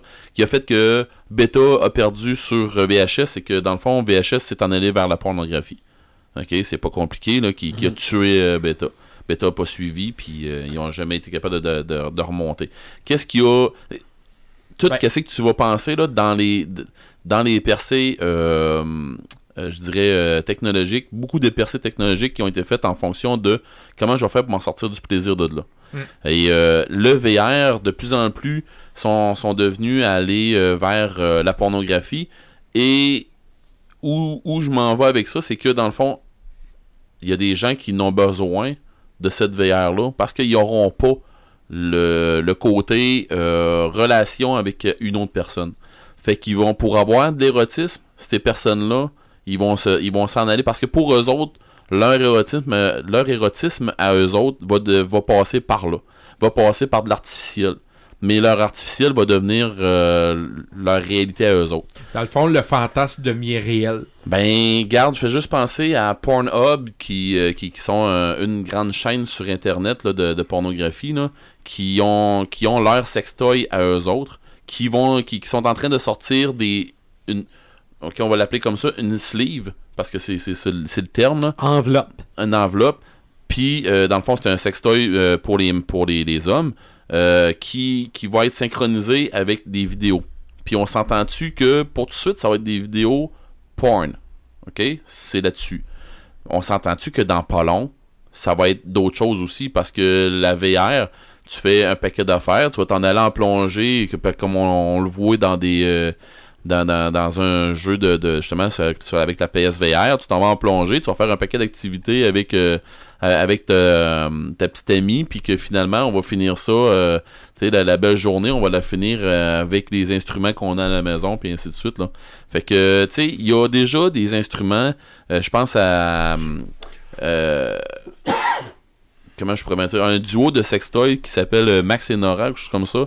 Il y a un vibrateur pour la femme, puis il y a une sleeve pour l'homme. Puis les deux sont interreliés ensemble. Puis ces deux-là, si tu fais bouger un, l'autre bouge.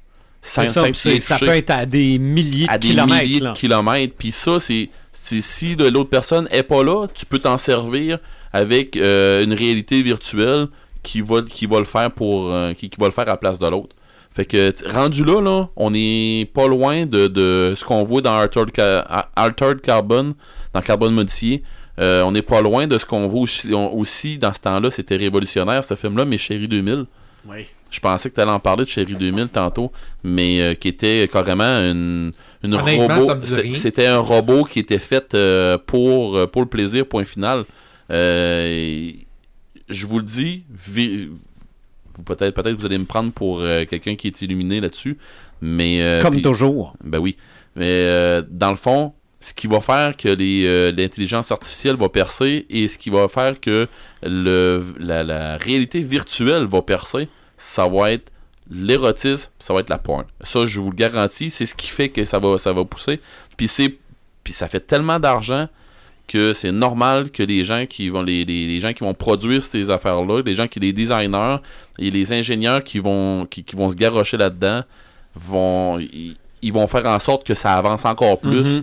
puis qu'on se ramasse dans une expérience immersive totale ou que tu n'auras plus besoin de tu sais on, on va on peut aussi bien se ramasser à un moment donné, je dirais pas jusque là parce que euh, maintenant avoir du contact c'est le fun là, mais dans notre réalité nous autres, peut-être que maintenant ça sera plus ça, mais on va se ramasser comme dans Demolition Man euh, où ce que tu mets un petit casque, l'autre met un petit casque puis euh, on se touche plus puis euh, Ah, ça, t'es même pas on a eu obligé du d'aller. plaisir. euh, Ben, pas pas un- obligé d'aller dans, dans, dans, dans Demolition Man. Moi, j'appelle Red- ça un Ready. Player, Ready Player One.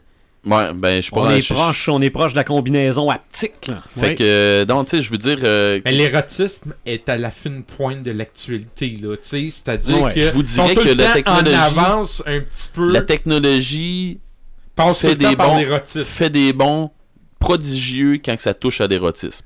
C'est parce que c'est je payant. vous- ça, je vous le dis. C'est payant. Tu sais, euh, une bombe, là, ben, c'est une bombe. Ouais. Est-ce que, tu sais, est-ce qu'ils vont faire qu'elle va faire telle, telle, telle affaire en sautant? Non. Parce que ça fait ça a euh, sa job à faire, c'est ça. Mais si on tombe dans quelque chose de plus complexe, tu sais, que si on tombe dans l'érotisme, on va, pas- on va se pencher plus sur le problème. à- faut que ça fasse d'autres choses. Mhm. Fait que euh, je vous le dis, euh, j- tu sais, je- peux vous jaser euh, à vitam aeternam de, de, de sextoy que j'ai. Ouais. Tu sais, il y a un paquet de, de stock là-dedans. là, euh, tu sais, je fais juste penser à. Il y a une grosse firme qui s'appelle. une firme.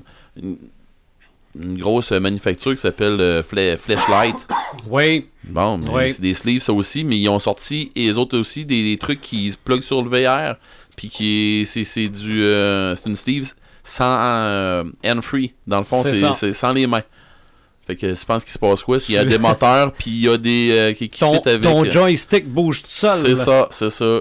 Que tu sais que c'est fait, c'est fait que ça marche avec le VR, c'est tout synchronisé. Mhm. Fait que euh, je vous le dis là, la le, le- le VR là, euh, c'est pas, c'est pas prêt de partir. Ouais. Ah, ça c'est mon avis à moi. là. Mais euh, on pourrait même parler, même le, le cosplay aussi, qui est très sexy par moment aussi. le là. cosplay, le cosplay, est hyper sexualisé. Ben oui, et surtout le, le cosplay japonais. Ben, il y a beaucoup de monde qui, Euh, qui les font filles des. sont légèrement vêtues, là. Il y, y a des places où, ce que, quand ils vont faire du cosplay, ils vont dire cosplay, mais ils vont mettre des restrictions. Pas telle affaire, pas telle affaire, pas telle Puis, affaire. ils vont prendre un personnage qui est féminin, qui est pas nécessairement sexy, puis ils vont la mettre hyper sexy en cosplay. C'est Mhm. ça. Et ils vont, ils vont comme enlever des morceaux. Oui. Ah, puis même à ça, des fois, moi, je me rappelle de mon euh, de fiston Antoine en secondaire 5, la journée de l'Halloween. OK? L'Halloween à l'école secondaire, là, on, se- on parle même pas de, de Comic-Con, là. Mhm. Il revient. Je dis, puis, ta journée d'Halloween? Il dit, ah, il y avait des tortues ninja. J'ai bien aimé ça. Il était sexy. J'avais compris.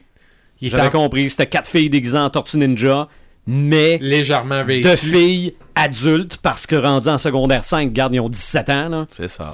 Le cosplay aussi, ça rentre dans le, oui. dans le style de d'érotisme aussi. Ah ouais. Ah oui. C'est ça. Mais il y a une chose, Red, dont on n'a pas parlé, mais je te le suggère à toi, visionneur, avec ton nouveau segment qui est Crinqué de Babel. Oui. Tu vas peut-être trouver quelqu'un qui collectionne des, des statuettes manga. Ouais. Ça aussi, c'est assez Oui, érotique. ben j'ai pas tombé là-dedans parce que je me suis dit. Pensais euh, on finirait pense- plus. Je ben non, pensais que tu là. parlais de bébé vibrateur. Non, non, non, non, non, Hey, là, non, non, pas, parce pas- que- non, Hey, non, là, non. là, là, là, Mais- je commence à avoir chaud, là. Non, Mais- non, non, parce mais- que sûrement dans, dans les bebelles de même, là, il y a des bebelles geeks. Fais, Hein, juste tomber, fais juste tomber dans les, euh, dans, dans les statuettes de la Blue Girl puis des affaires comme Ouais. ça. Là. Ah ouais, ouais. C'est ça, les, les tapis de souris de manga Ben aussi. oui, regarde là. euh, Ah Non, le, le, le, le- le petit coussinet pour le poignet, là, c'est euh, Ok. c'est c'est- Ben, c'est- c'est- c'est en silicone. Si quelqu'un euh, a des statuettes comme ça euh, qui m'écrivent euh, en privé, puis j'irai faire un petit tour, puis euh, voilà.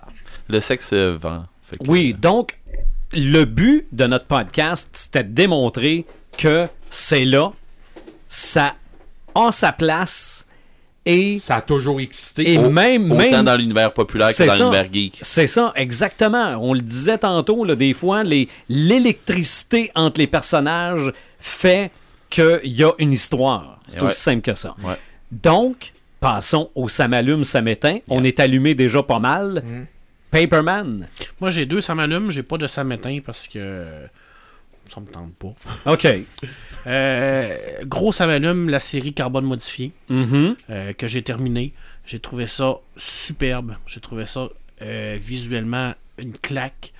J'ai trouvé ça complexe au niveau de l'histoire, mais c'est normal. C'est de la, c'est de la science-fiction, c'est de la hard science-fiction, c'est du cyberpunk. Ça prend ça. Euh, Il y a un côté là-dedans excessivement actuel. Euh, la réalité augmentée, la réalité virtuelle, le transhumanisme, c'est tous des, des sujets qui sont présentement en, en train de se faire, en train de se former. C'est l'avenir qu'on voit à l'intérieur de ça. Bon, ça- moi j'ai l'impression que l'avenir va être quand même un peu plus rose que ça, là, mais pour moi c'est Ouais, vraiment la- à voir, mais, je comprends. dystopie, ça fait avancer, ça, ça avance aussi. Exactement. Et je comprends d'ailleurs. Je comprends par contre que il y a certains gens qui n'aimeront pas ça parce que je pense que ça a quand même un- un- une clientèle très nichée. là. Mhm. Tu c'est- Mais ça en prend pour tous les goûts. là. Exactement. Alors, C'est sûr que si t'aimes pas la science-fiction, écoute pas ça, tu vas trouver ça plate en maudit. Tu vas trouver ça Tu vas long. trouver ça Tu long. vas trouver ça long pis dol. Est-ce que tu penses que l'avenir de la science-fiction est dans ce format-là? Contrairement à un film de deux heures et demie. Malheureusement, oui. OK. C'est plate, là, mais. Il y a je encore crois de la oui. clientèle pour, euh, pour, pour le restant, pour les deux. Crois, mais ils vont avoir. Ça va, ça va diminuer tout le temps. Ouais. Tu sais, je veux dire, on, on va arriver, puis on va, on, on va faire Dune, là. Là, tu vas arriver, puis dire, oh, mais là, Dune, on pourra pas faire ça avec 250 millions, là. Parce que, regarde, la dernière fois que tu as fait un film de 250 millions, tu t'es planté. Mais tu peux pas faire Dune non plus avec euh, 4 millions, puis euh, 3, 3, Tu peux pas faire d'une avec deux heures, une heure et demie, deux heures. Puis trois rondelles de, de, de tape, là. Je veux Mhm. dire, c'est impossible, là. Tu sais, je veux dire, c'est des. Peut-être que la, la fiction est trop ambitieuse pour le cinéma actuel. Un cinéma qui est plus euh, maintenant basé sur un cinéma plus intimiste, un cinéma plus d'auteur, où ce que le cinéma mainstream grand public est mal vu. Je sais pas pourquoi. Il y a comme une genre de, de, de, de, de, de- de vendetta là, envers le, cinéma mainstream, comme si que tous les blockbusters s'étaient rendus méchants puis que c'était rendu devil. Puis c'est une tendance qui est lourde malheureusement, mais ça va avoir des conséquences.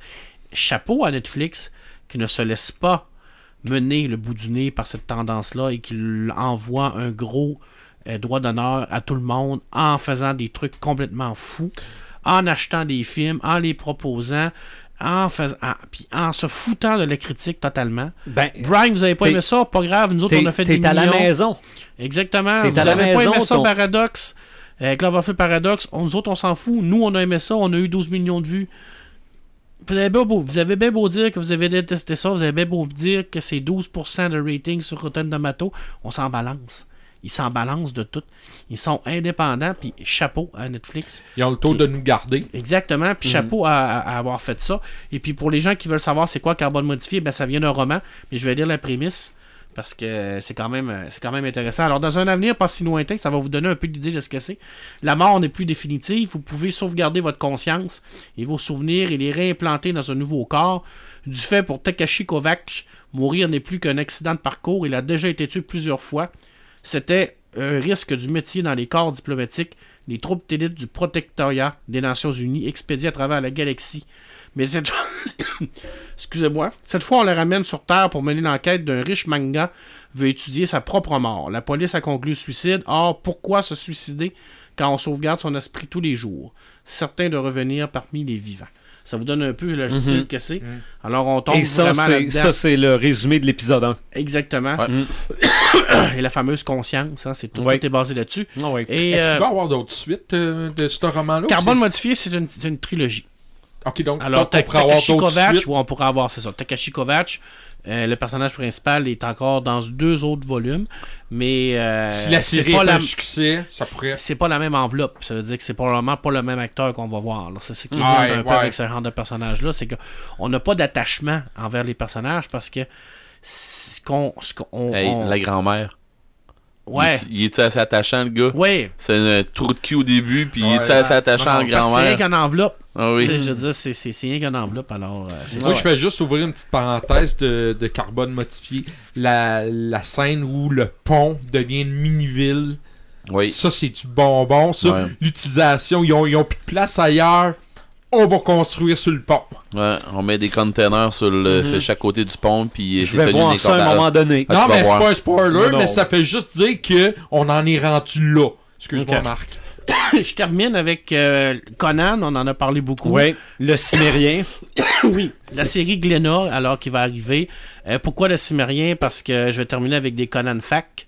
Alors, euh, on va lire quelques petits Conan Fac de Patrice Louinet. Patrice Louinet, qui est le spécialiste de Howard. On va essayer de démystifier un peu Conan pour que le monde arrête de dire n'importe quoi, parce qu'il y a des gens qui, des fois, ils disent n'importe quoi. Alors, Conan le barbare. Pas plus que Sherlock Holmes ne prononce une seule fois le mythique élémentaire, mon cher Watson, dans les 40 romans et les 56 nouvelles de Sir Arthur Conan Doyle, Conan le Cimérien n'a jamais été appelé Conan le Barbare par son créateur. Dans aucune de ses nouvelles. Mhm. Aucune. Ça, c'est venu avec la BD. Et voilà. Howard décrit systématiquement Conan comme un individu certes puissant, mais agile, capable d'escalader une falaise à main nues, et il ne cesse de le comparer à un félin, une panthère ou encore un léopard. Donc, capable de se déplacer à une vitesse impressionnante, Howard nous explique également que Conan est polyglotte. Il passe des heures accroupi dans les cours de philosophie. Il avait écouté les arguments des théologiens et des professeurs et il s'exprime par autre chose que des porigorimes. Après cela, est-il vraiment nécessaire de préciser que Conan n'assomme jamais de chameau dans les nouvelles? Hein? Conan, c'est pas un gros débile mental, musclé, qui fait.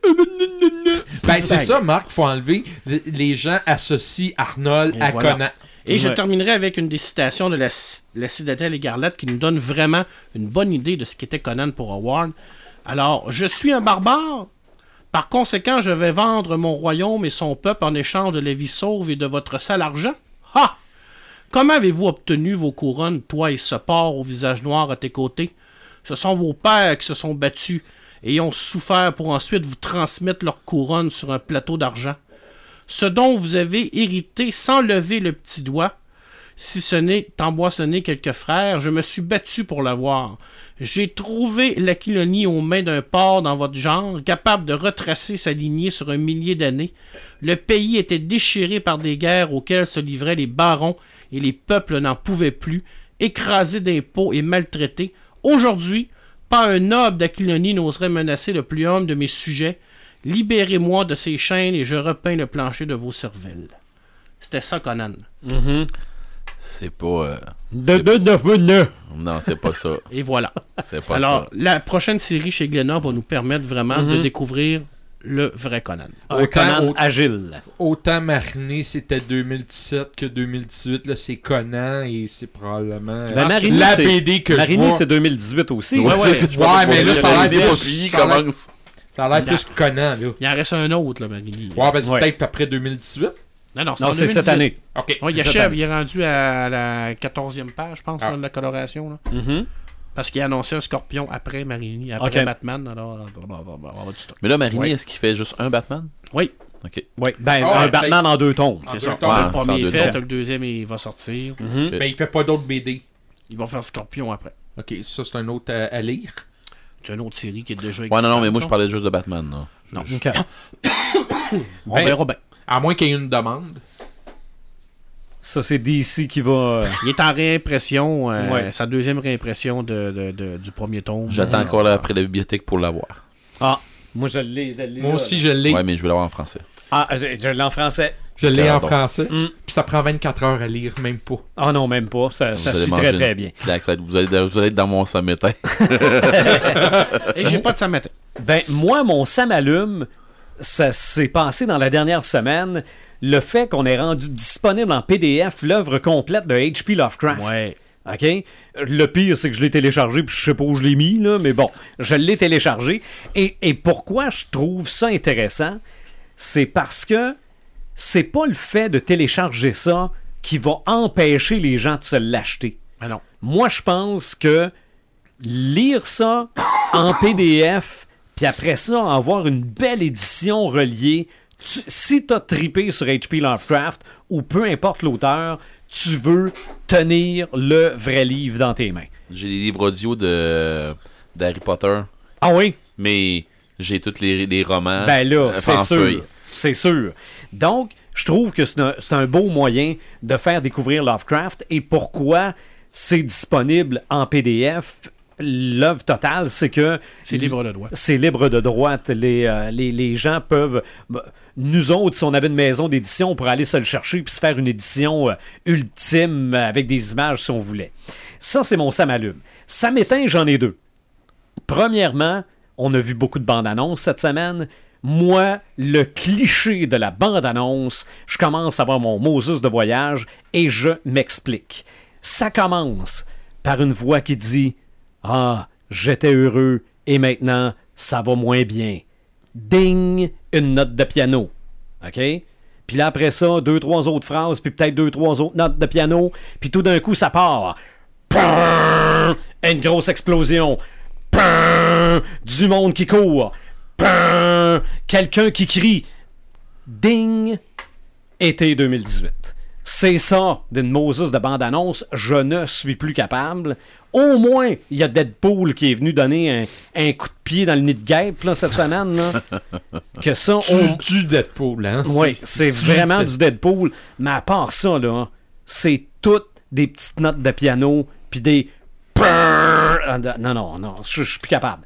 Et mon autre samétain, c'est ma crainte de perdre le respect de Paperman parce que j'ai tellement trouvé drôle la bande-annonce de Gaston Lagaffe. ça n'a pas de bon sens. Ça, je ne sais pas si ça ressemble à Gaston Lagaffe ou pas, là, mais j'ai trouvé ça très drôle. Ça m'a fait penser à du Louis de Funès puis aux, aux visiteurs. Je l'ai vu, je l'ai C'est- vu. C'est tellement pas américain, là. Zéro Zéro pin Moi, mais j'ai- c'est tellement épais. Moi, j'ai pas osé l'écouter parce que Marc trouve ça tellement mauvais. Je dis, ah non, faut pas que je l'écoute, là. D'un Mais- coup, coup, je prends plaisir. Mais si tu vois cette bande-annonce-là, j'ose pas il y l'écouter. a une fraction de seconde où la demoiselle regarde Gaston. Ça, c'est érotique. C'est Jeanne, demoiselle Jeanne. Ça, c'est ça là, moi me faire regarder de même Non, par cette demoiselle- demoiselle-là, ouais, ouais, je ouais. tombe dans les pommes. Mais moi, j'ose pas l'écouter. Je- je- Ah non, c'est- c'est- le- juste parce qu'il y a le- tellement, là. Le film va peut-être être mauvais. Ils ont peut-être mis toutes les jokes dans la bande-annonce, puis il n'y en aura pas de plus dans le film, je le sais pas. Mais je l'ai trouvé très, très drôle. très, très drôle, là. Que Gaston ait changé le- le- l'alarme de feu pour une alarme anti-bruit parce que le bruit est le principal ennemi du travailleur, là. Regarde, à chaque fois que le boss crie, ça y pisse sa tête. Ah non, non, non. C'est, ça n'a pas de bon sens. La mouette. La mouette, le chat, la porte, au lieu d'être des pentures, c'est un élastique, mais ça effoire le gars de l'autre bord. Je pense que le Paperman va t'aimer pareil. ouais, c'est, c'est, c'est- Moi, je suis pas objectif, fait que... Mais, regarde, j'ai, j'ai aucune idée si ça respecte le matériel d'origine. Mais à part ça, j'ai pas d'autre ça m'allume, ça m'éteint, donc... euh, De toute façon, c'est c'est- c'est- c'est su- c'est subjectif. ça. Non, oui. C'est- c'est- Personnel c'est- à c'est chacun. personnel à c'est ça. Mais peut-être, tu verras, peut-être qu'ils ont réussi malgré Non, je tout. pense pas que je verrai. OK. Plus de chances que toi, tu verras. OK. Bon, Moi, ben, je pense pas que j'aille jusqu'à Je t'en parlerai si tu veux que je t'en parle. Ben oui, volontiers, donc, c'est sûr. visionnaire. Euh, moi, mais ça m'allume. euh, depuis le Super Bowl, on a eu, comme tu dis, quelques bandes annonces. J'en ai deux, trois qui m'ont vraiment allumé. Celle qui m'a le plus allumé, c'est euh, Solo. Mhm. Ouais. Euh, je vous explique pourquoi. Euh, en solo, j'ai retrouvé un peu la même formule que Rock One. C'est-à-dire le côté vintage, le côté old school, le côté... euh, les images un peu vieillots, là. Tu vois, c'était pas vraiment... euh, euh, tu sais, c'était pas pur, là. C'était pas comme un diamant, là. Il y avait un petit côté... euh, Rough. rough, sale un petit peu. Le Destroyer qui sort d'une brume, c'était une super belle image. Euh, le solo qui regarde euh, le Million Falcon. Il y a quelque chose qui m'a qui m'a qui m'a ému un peu là-dessus. Euh, ça, ça j'ai trouvé ça vraiment intéressant. Moi, Je- ce qui m'a beaucoup ému, c'est quand il est à l'Académie impériale puis qu'il dit Je vais être pilote, le Mhm. meilleur pilote de la galaxie. Tu viens de résumer Han Solo en une phrase, t'as pas besoin d'en dire plus. T'as Hey. pas besoin d'en dire moins. Voilà. C'est ça.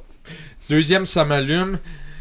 Euh, Infinity War, on a eu encore quelques nouvelles scènes. Moi, ce qui m'a allumé, c'est les commentaires des réalisateurs qui ont dit Mais ça se peut que ça soit pas les scènes du film. Ils ont tourné des fausses scènes. Ils ont tourné des fausses scènes pour faire douter un peu. En fait, c'est pour euh, donner un coup, de, un, un coup de, au spoiler qui suit. qu'il faut- Donc moi je trouve ça intéressant parce que là tu vas arriver au film, oh c'est plus de même que ça va se passer. Euh, tu sais Là, le monde va l'exemple. être en sacrament parce que Non. ce que j'ai vu dans mon spoiler, dans, de- dans, dans Non, ma bande-annonce que j'ai vu, c'est pas ce que je vois au cinéma. Ben, c'est ça, ça va être de la surprise. Il y en a plus de Mais surprise. je te dis, tu vas l'avoir cette critique-là.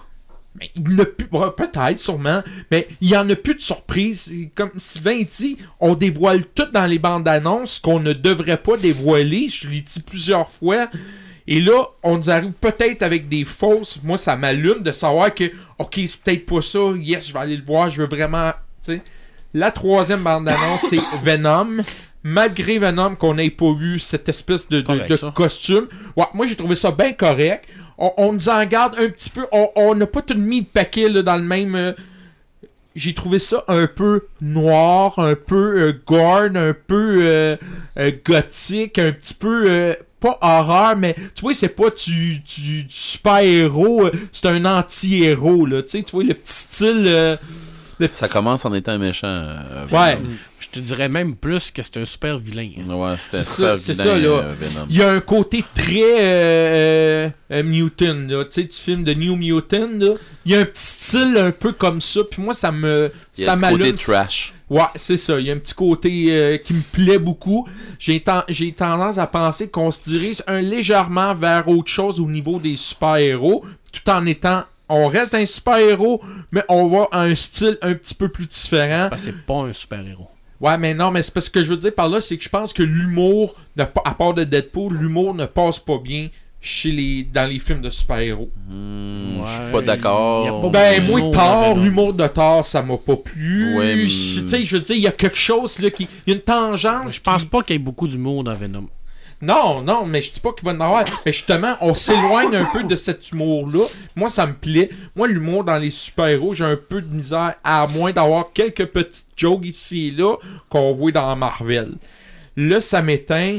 Il y a beaucoup de gens, en parlant de Solo, qui disent que l'acteur qui fait Solo est mauvais.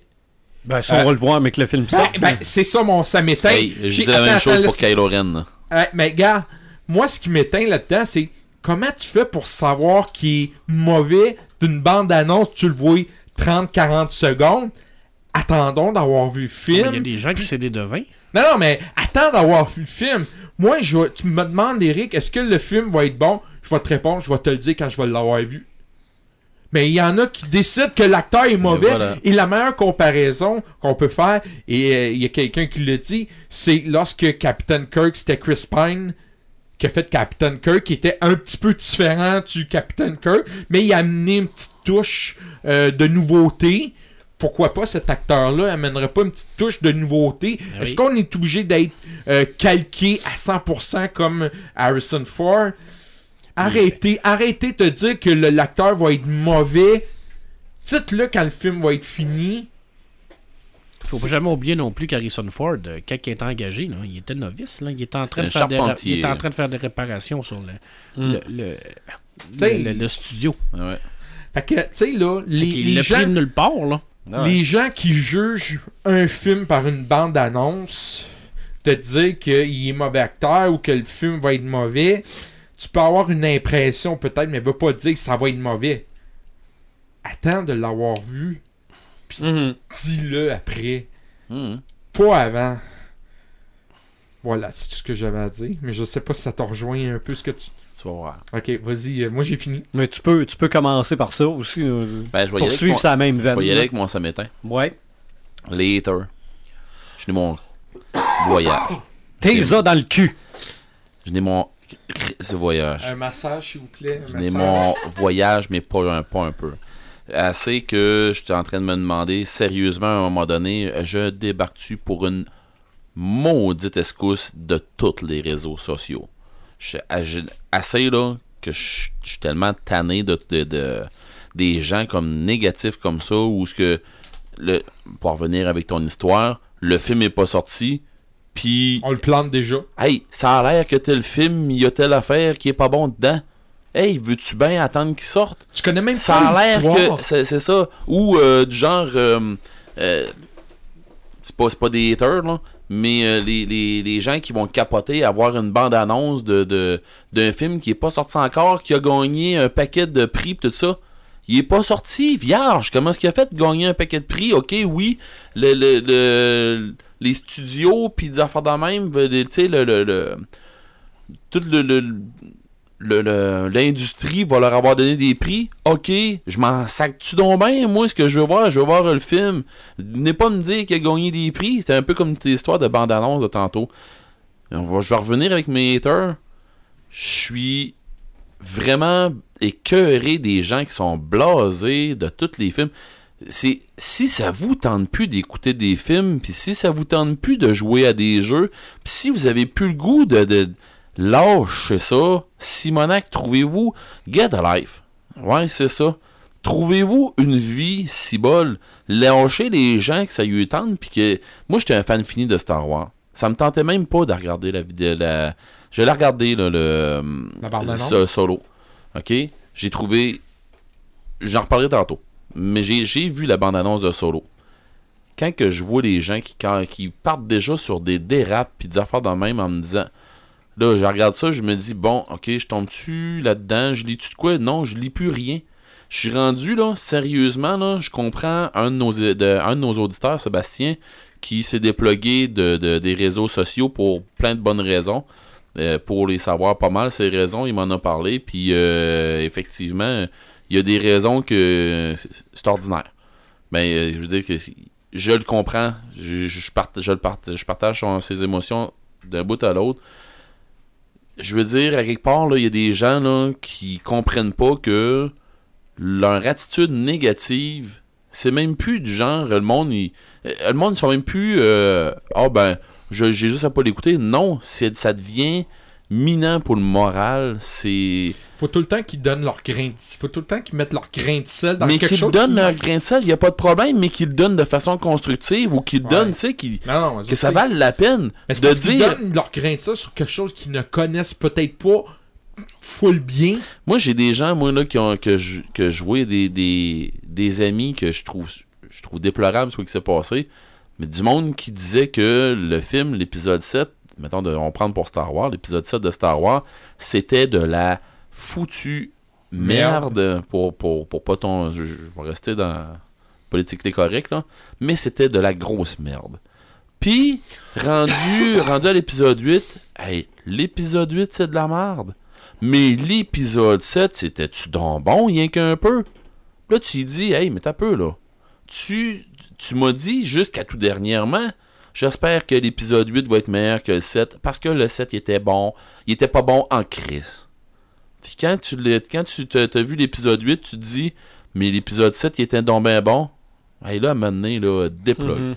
Tu sais, c'est, du monde qu'on dirait qu'ils savent pas quoi dire, qui s'inventent critiques, qui, qui se nomment critiques pour un, un tout puis un rien, qui...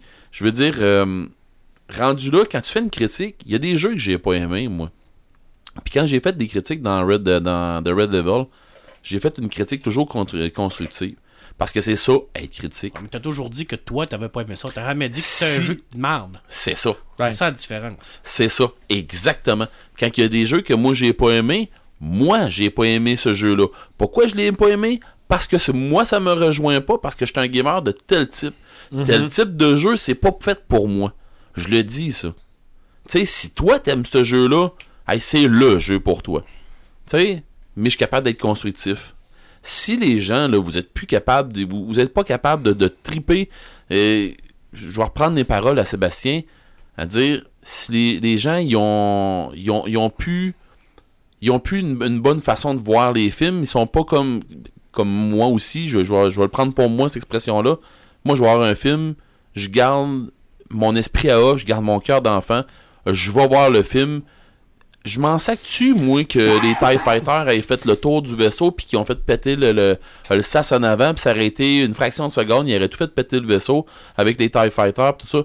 Non, mais le bout où ce que je me dis, là, que je commence à analyser, je me dis, Red, ta gueule, c'est magique. OK? Ben, c'est des, joueurs comme ça que je vais avoir, c'est des gens comme ça que je vais avoir comme joueurs à ma table puis qui vont passer le temps à taper sur des histoires de règles puis j'ai le droit à faire telle affaire parce que dans telle règle j'ai eu le droit puis dans telle édition il donnait telle règle puis je m'en sac dessus là t'es dans ma game ou t'es dans mon film pour faire euh, pour, pour y aller de même t'es dans mon film ça se passe de même Pouvoir cosmique. pouvoir cosmique, ta gueule, c'est magique, c'est la même affaire, ça, ça revient tout à la même affaire. Je, je comprends. Tout le monde à table ici, on comprend très bien. Puis je suis sûr que la majorité de nos auditeurs comprennent très bien. Puis je suis sûr que la majorité des haters comprennent très bien. Mais les haters, je sais pas si, si c'est ça pour vous autres avoir avoir euh, un pignon sur rue ou euh, vous faire écouter ou faire vous faire en- pas, pas vous faire écouter, vous faire entendre plutôt. Ben, come on, il y a d'autres façons pas mal mieux que ça. Soyez constructifs parce qu'à un moment donné, vous êtes en train d'écœurer royalement les gens. Puis. Ben, on dirait que c'est juste Star Wars. C'est même pas juste du Star Wars, c'est sur n'importe quoi. Ben, moi, je te dirais que c'est. De ce temps-ci, c'est beaucoup Star Wars. Là. Disney, on s'accroche beaucoup sur Hey, Star Wars. mais c'est parce que pas longtemps, c'était Disney. on dirait- Ouais, mais on dirait qu'il y a une certaine forme de jalousie Mais non, mais Star pas, longtemps, pas longtemps, c'était pire que ça. V'là pas longtemps, c'était Marc qui était anti-DC. Ouais, ou c'était DC fait contre Marvel. C'est pas juste. Star Wars. Parce que là, là, ils viennent de sortir un. Ben, c'est. Ils viennent de sortir solo. Après ça, ça va être d'autres choses. Inquiète-toi pas. euh, Non, non, man, je- le monde, je- ils vont tout bâcher sur Infinity War. Euh, le monde va sortir euh, sur. T'as peu, là. Ça s'en vient sur euh, Ready Player One, je te Ah, C'est garantis. clair, oh, c'est clair va se faire bâcher, puis ils vont se faire planter. Ben je oui. l'ai dit, je l'avais dit dans nos prédictions. Parce que quand on donne un commentaire subjectif, exemple, quand on va dire Disney a tué toute la créativité, puis ils engageront plus personne, puis ça va être de la merde parce qu'ils ont le monopole. Ça, on appelle ça du trolling. Mhm. Parce que c'est des, c'est des, c'est des paroles pour semer la controverse. Par contre, si tu viens ça. nous dire, moi je trouve que Disney, malheureusement, avec ce qu'ils ont fait là, ben, je trouve que c'est pas une bonne chose, parce que je suis contre ça, parce que je pense que, oui, ils peuvent avoir le monopole, et j'ai peur que ça tue la créativité. Ton message euh, est complètement C'est différent. c'est une opinion. Là, c'est une Ouais. opinion. Mais c'est T'exprimes ce que tu ressens. mais c'est ça qui fait, c'est ça qui va faire pencher la balance à, quelqu'un comme euh, qui, qui va faire comme je m'en vais ou je m'en vais pas. Tu sais, quand tu vas aller dire, tu vas mettre ça sur un, un poste qui, est- qui est positif, tu vas arriver avec un négatif comme ça, ou ce que c'est de la suggestion, c'est du trolling, c'est rien que là pour faire de la controverse. Puis la controverse, ben, ça fait fuir le monde. Puis à un moment donné, ben, ça te fait garde. Moi, je vais arrêter de, de- de mettre des choses, je vais arrêter de publier des choses parce que à chaque fois que je publie quelque chose, c'est toujours de la controverse, c'est voilà. toujours du trolling qui fait en sorte que ça fait pas avancer l'histoire, ça fait pas avancer la discussion. Puis c'est surtout que ce n'est pas une opinion, c'est une affirmation. T'affirmes que c'est pas bon. T'affirmes Mm. que le personnage de Solo il est mal fait. T'affirmes que si, t'affirmes que ça. Ce que c'est que je trouve dommage dans la majorité des haters, C'est plat. C'est des gens que, et tout à coup, ils viennent de se découvrir ça, eux autres. Là. Ben, on appelle ça des geeks euh, temps partiel. Non, c'est même plus des geeks, là. Moi, j'appelle ça. Non, c'est.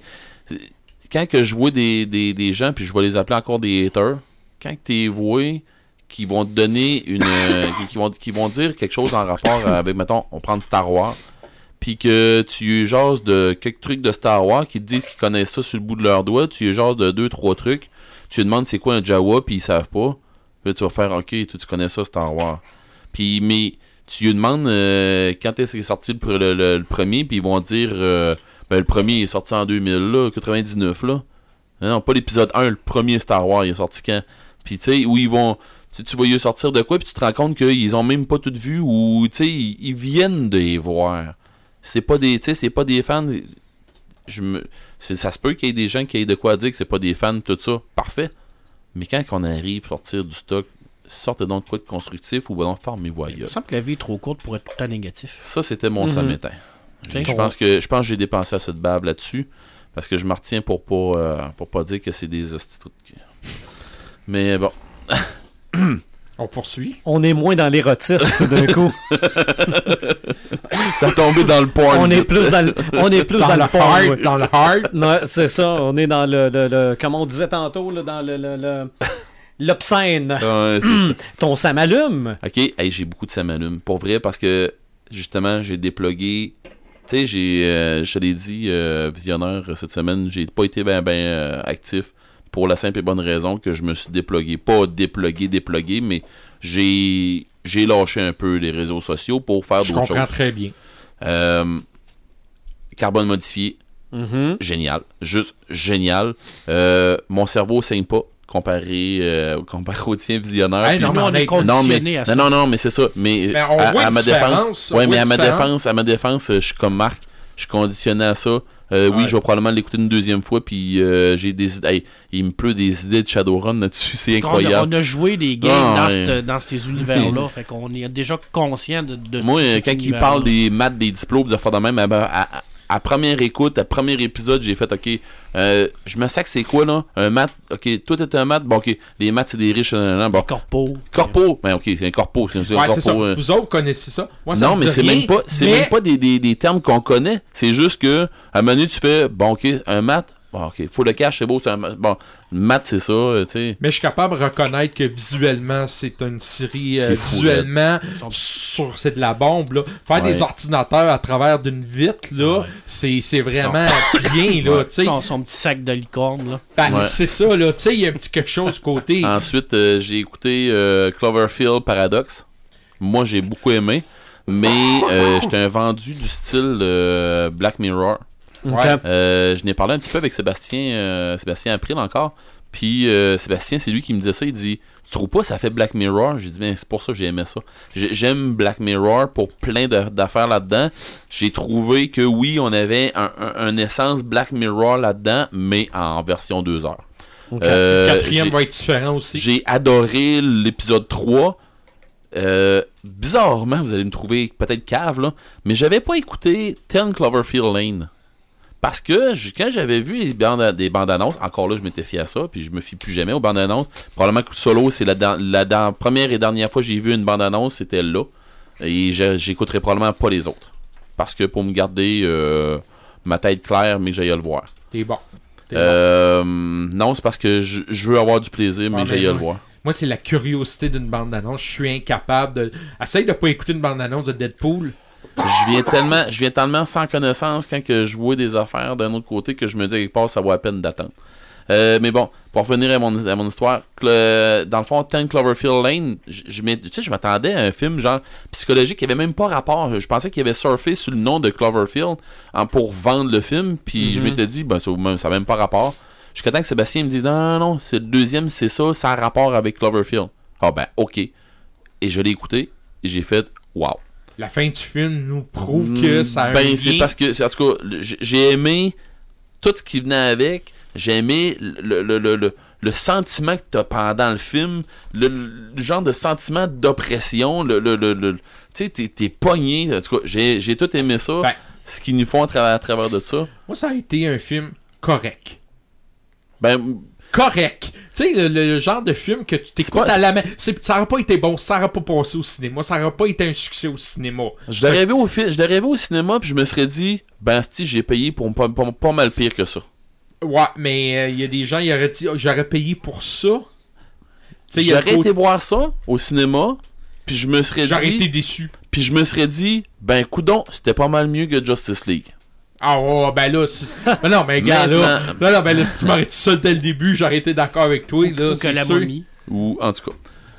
Euh, ah, il y avait une passe dans la momie qui était bonne. Ouais. C'est quand il se sauve avec le puis la fille a dit Tu m'aurais laissé là? Ouais, mais Oui. tu l'as vu la momie, là? Oui, tu l'as vu la momie, là? Oui, mais tu m'as laissé là. Oui, mais tu l'as vu, là. Tu l'as vu, ça, là. là. Je trouve que là, Cloverfield, je bon. trouve que Cloverfield Paradox, ça fit avec le style de Netflix. Ben j'aime ça. Ça Je dirais avec, pas c'était avec style. le style de Netflix, mais c'était avec le mien, en tout cas, mon style Ouais, à moi aussi, c'est- Ben, c'est Moi, parce j'ai qu'il y a aimé. la comparaison Black Mirror, c'est Ouais. Netflix, Ouais. il y a le style là-dessus, c'est c'est une, Mais c'est c'est une pas Netflix en. C'est pas. Netflix qui a inventé ce style-là. Là. Euh, là. Sais, là. Le style euh, supernaturel, euh, science-fiction supernaturelle et ainsi de suite, là, c'est, c'est, c'est un gros style. En tout cas, moi, c'est un style que j'aime beaucoup. Ensuite de ça, euh, Transtalix, le dernier Astérix, je l'ai vraiment aimé. J'ai trouvé un paquet d'affaires drôles dedans. Euh, j'ai tellement aimé que j'avais pas, j'ai, j'ai pas la série des Astérix, mais je crois que je vais essayer de me garrocher à me pogner un deal, quelqu'un qui les a toutes pour m'y ramasser. Ça vaut la peine. J'ai vraiment aimé. Euh, J'en avais quelques-uns quand j'étais jeune, puis là, ben, je les ai plus, là, bien entendu. Mais euh, le Transitalix, il, était, il est drôle. Là, Il y a énormément de jeux de mots. hein. Ah, mon Dieu, juste pas de bon sens. Puis c'est quand que Obélix, l'as-tu lu? Ouais, je lis. quand Obélix, là, ils sont à. Je me suis. Je sais pas où c'est qu'ils sont, je pense que c'est à Londres ou de quoi de même, puis. Euh, ils sont. euh, pas pas à Londres, mais à. Voyons, il y a des bateaux euh, À Venise. à Venise. Puis, euh, maintenant, euh, Obélix, il dit, hey, là, Astérix, il faut qu'on s'en aille, là. Comment je commence à parler, puis je suis comme penché pendant qu'on parle, mais. il je pense qu'ils sont trop italiques, une affaire de même, mais euh, c'est. Il parle en italique. Ok. C'est Comme la, Ouais. tu mets une typo en italique, il est comme penché. Mais c'était. En tout cas, il y avait tout un paquet de petites affaires de même. Je me suis surpris en train de lire ça, puis de partir à rire, puis Ok. pendant que je disais, pour que mes filles, ils me disent, c'est quoi que t'as à rire, papa? C'est parce que j'étais en train de lire des affaires, puis là, je lui faisais lire ça, puis il faisait. Euh, je comprends pas, mais bon. C'est correct, Astérix, c'est à double sens. Ben oui, c'est ça. toujours deux niveaux Fait que non, j'ai vraiment beaucoup aimé. J'ai aimé Solo. Euh, J'en parle pas plus. Pour plein de trucs. Euh, moi, je sais où est-ce que c'est qu'on s'en va. Marc sait où est-ce qu'on où est-ce qu'on s'en va avec ça. Je viens de comprendre que le YT 1300, c'est les impériaux qui l'avaient. J'espère. Pas j'espère. Je veux pas m'en aller dans des dans trop de patentes là, à complot. Là. Mais euh, je viens de comprendre que dans le fond, ils ont ramassé le vaisseau de Corellia Corporation, puis ils ont mis un hyperdrive qui a de l'allure, mais version militaire. Fait que Ah, puis il est tout, il tout neuf, là. c'est ce que c'est ce que je voulais savoir, puis c'est ce que j'ai su dans le fond, rien que là-dedans. Mais bon, euh, j'espère comme Sébastien, on s'est dit cette semaine, j'espère un caméo de Boba Fett, mais en tout cas, euh, un gros gros gros ça m'allume, mon Boba Fett est fini. Euh, donc vous allez, on va en avoir un cadre ici. Mhm. Euh, ensuite de ça, mon dernier euh, ça m'allume, qui, était, qui en était un pas pire. Je suis en train de retomber dans mes, dans mes anciennes amours. Je suis en train de monter avec euh, un de mes amis une édition, une édition de Kraken, le- des Grandeur Nature Kraken Mhm. qui vont présenter. En tout cas, on, est en train de travailler pour euh, vendre notre, pro- no- notre projet à l'organisation.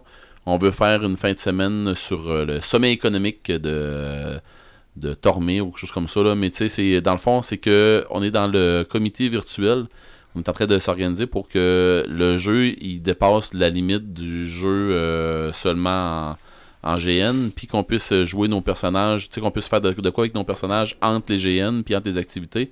Mais euh, pour faire allumer tout le monde, ben, c'est que nous autres, on veut faire un- une grosse activité pour expliquer le virtuel aux gens. OK. Ben, aux gens, aux joueurs. Fait qu'on est en train de travailler là-dessus, puis euh, ça, ça m'allume bien gros. L'autre avec qui je travaille, là, ça a été un solide crinqué aussi.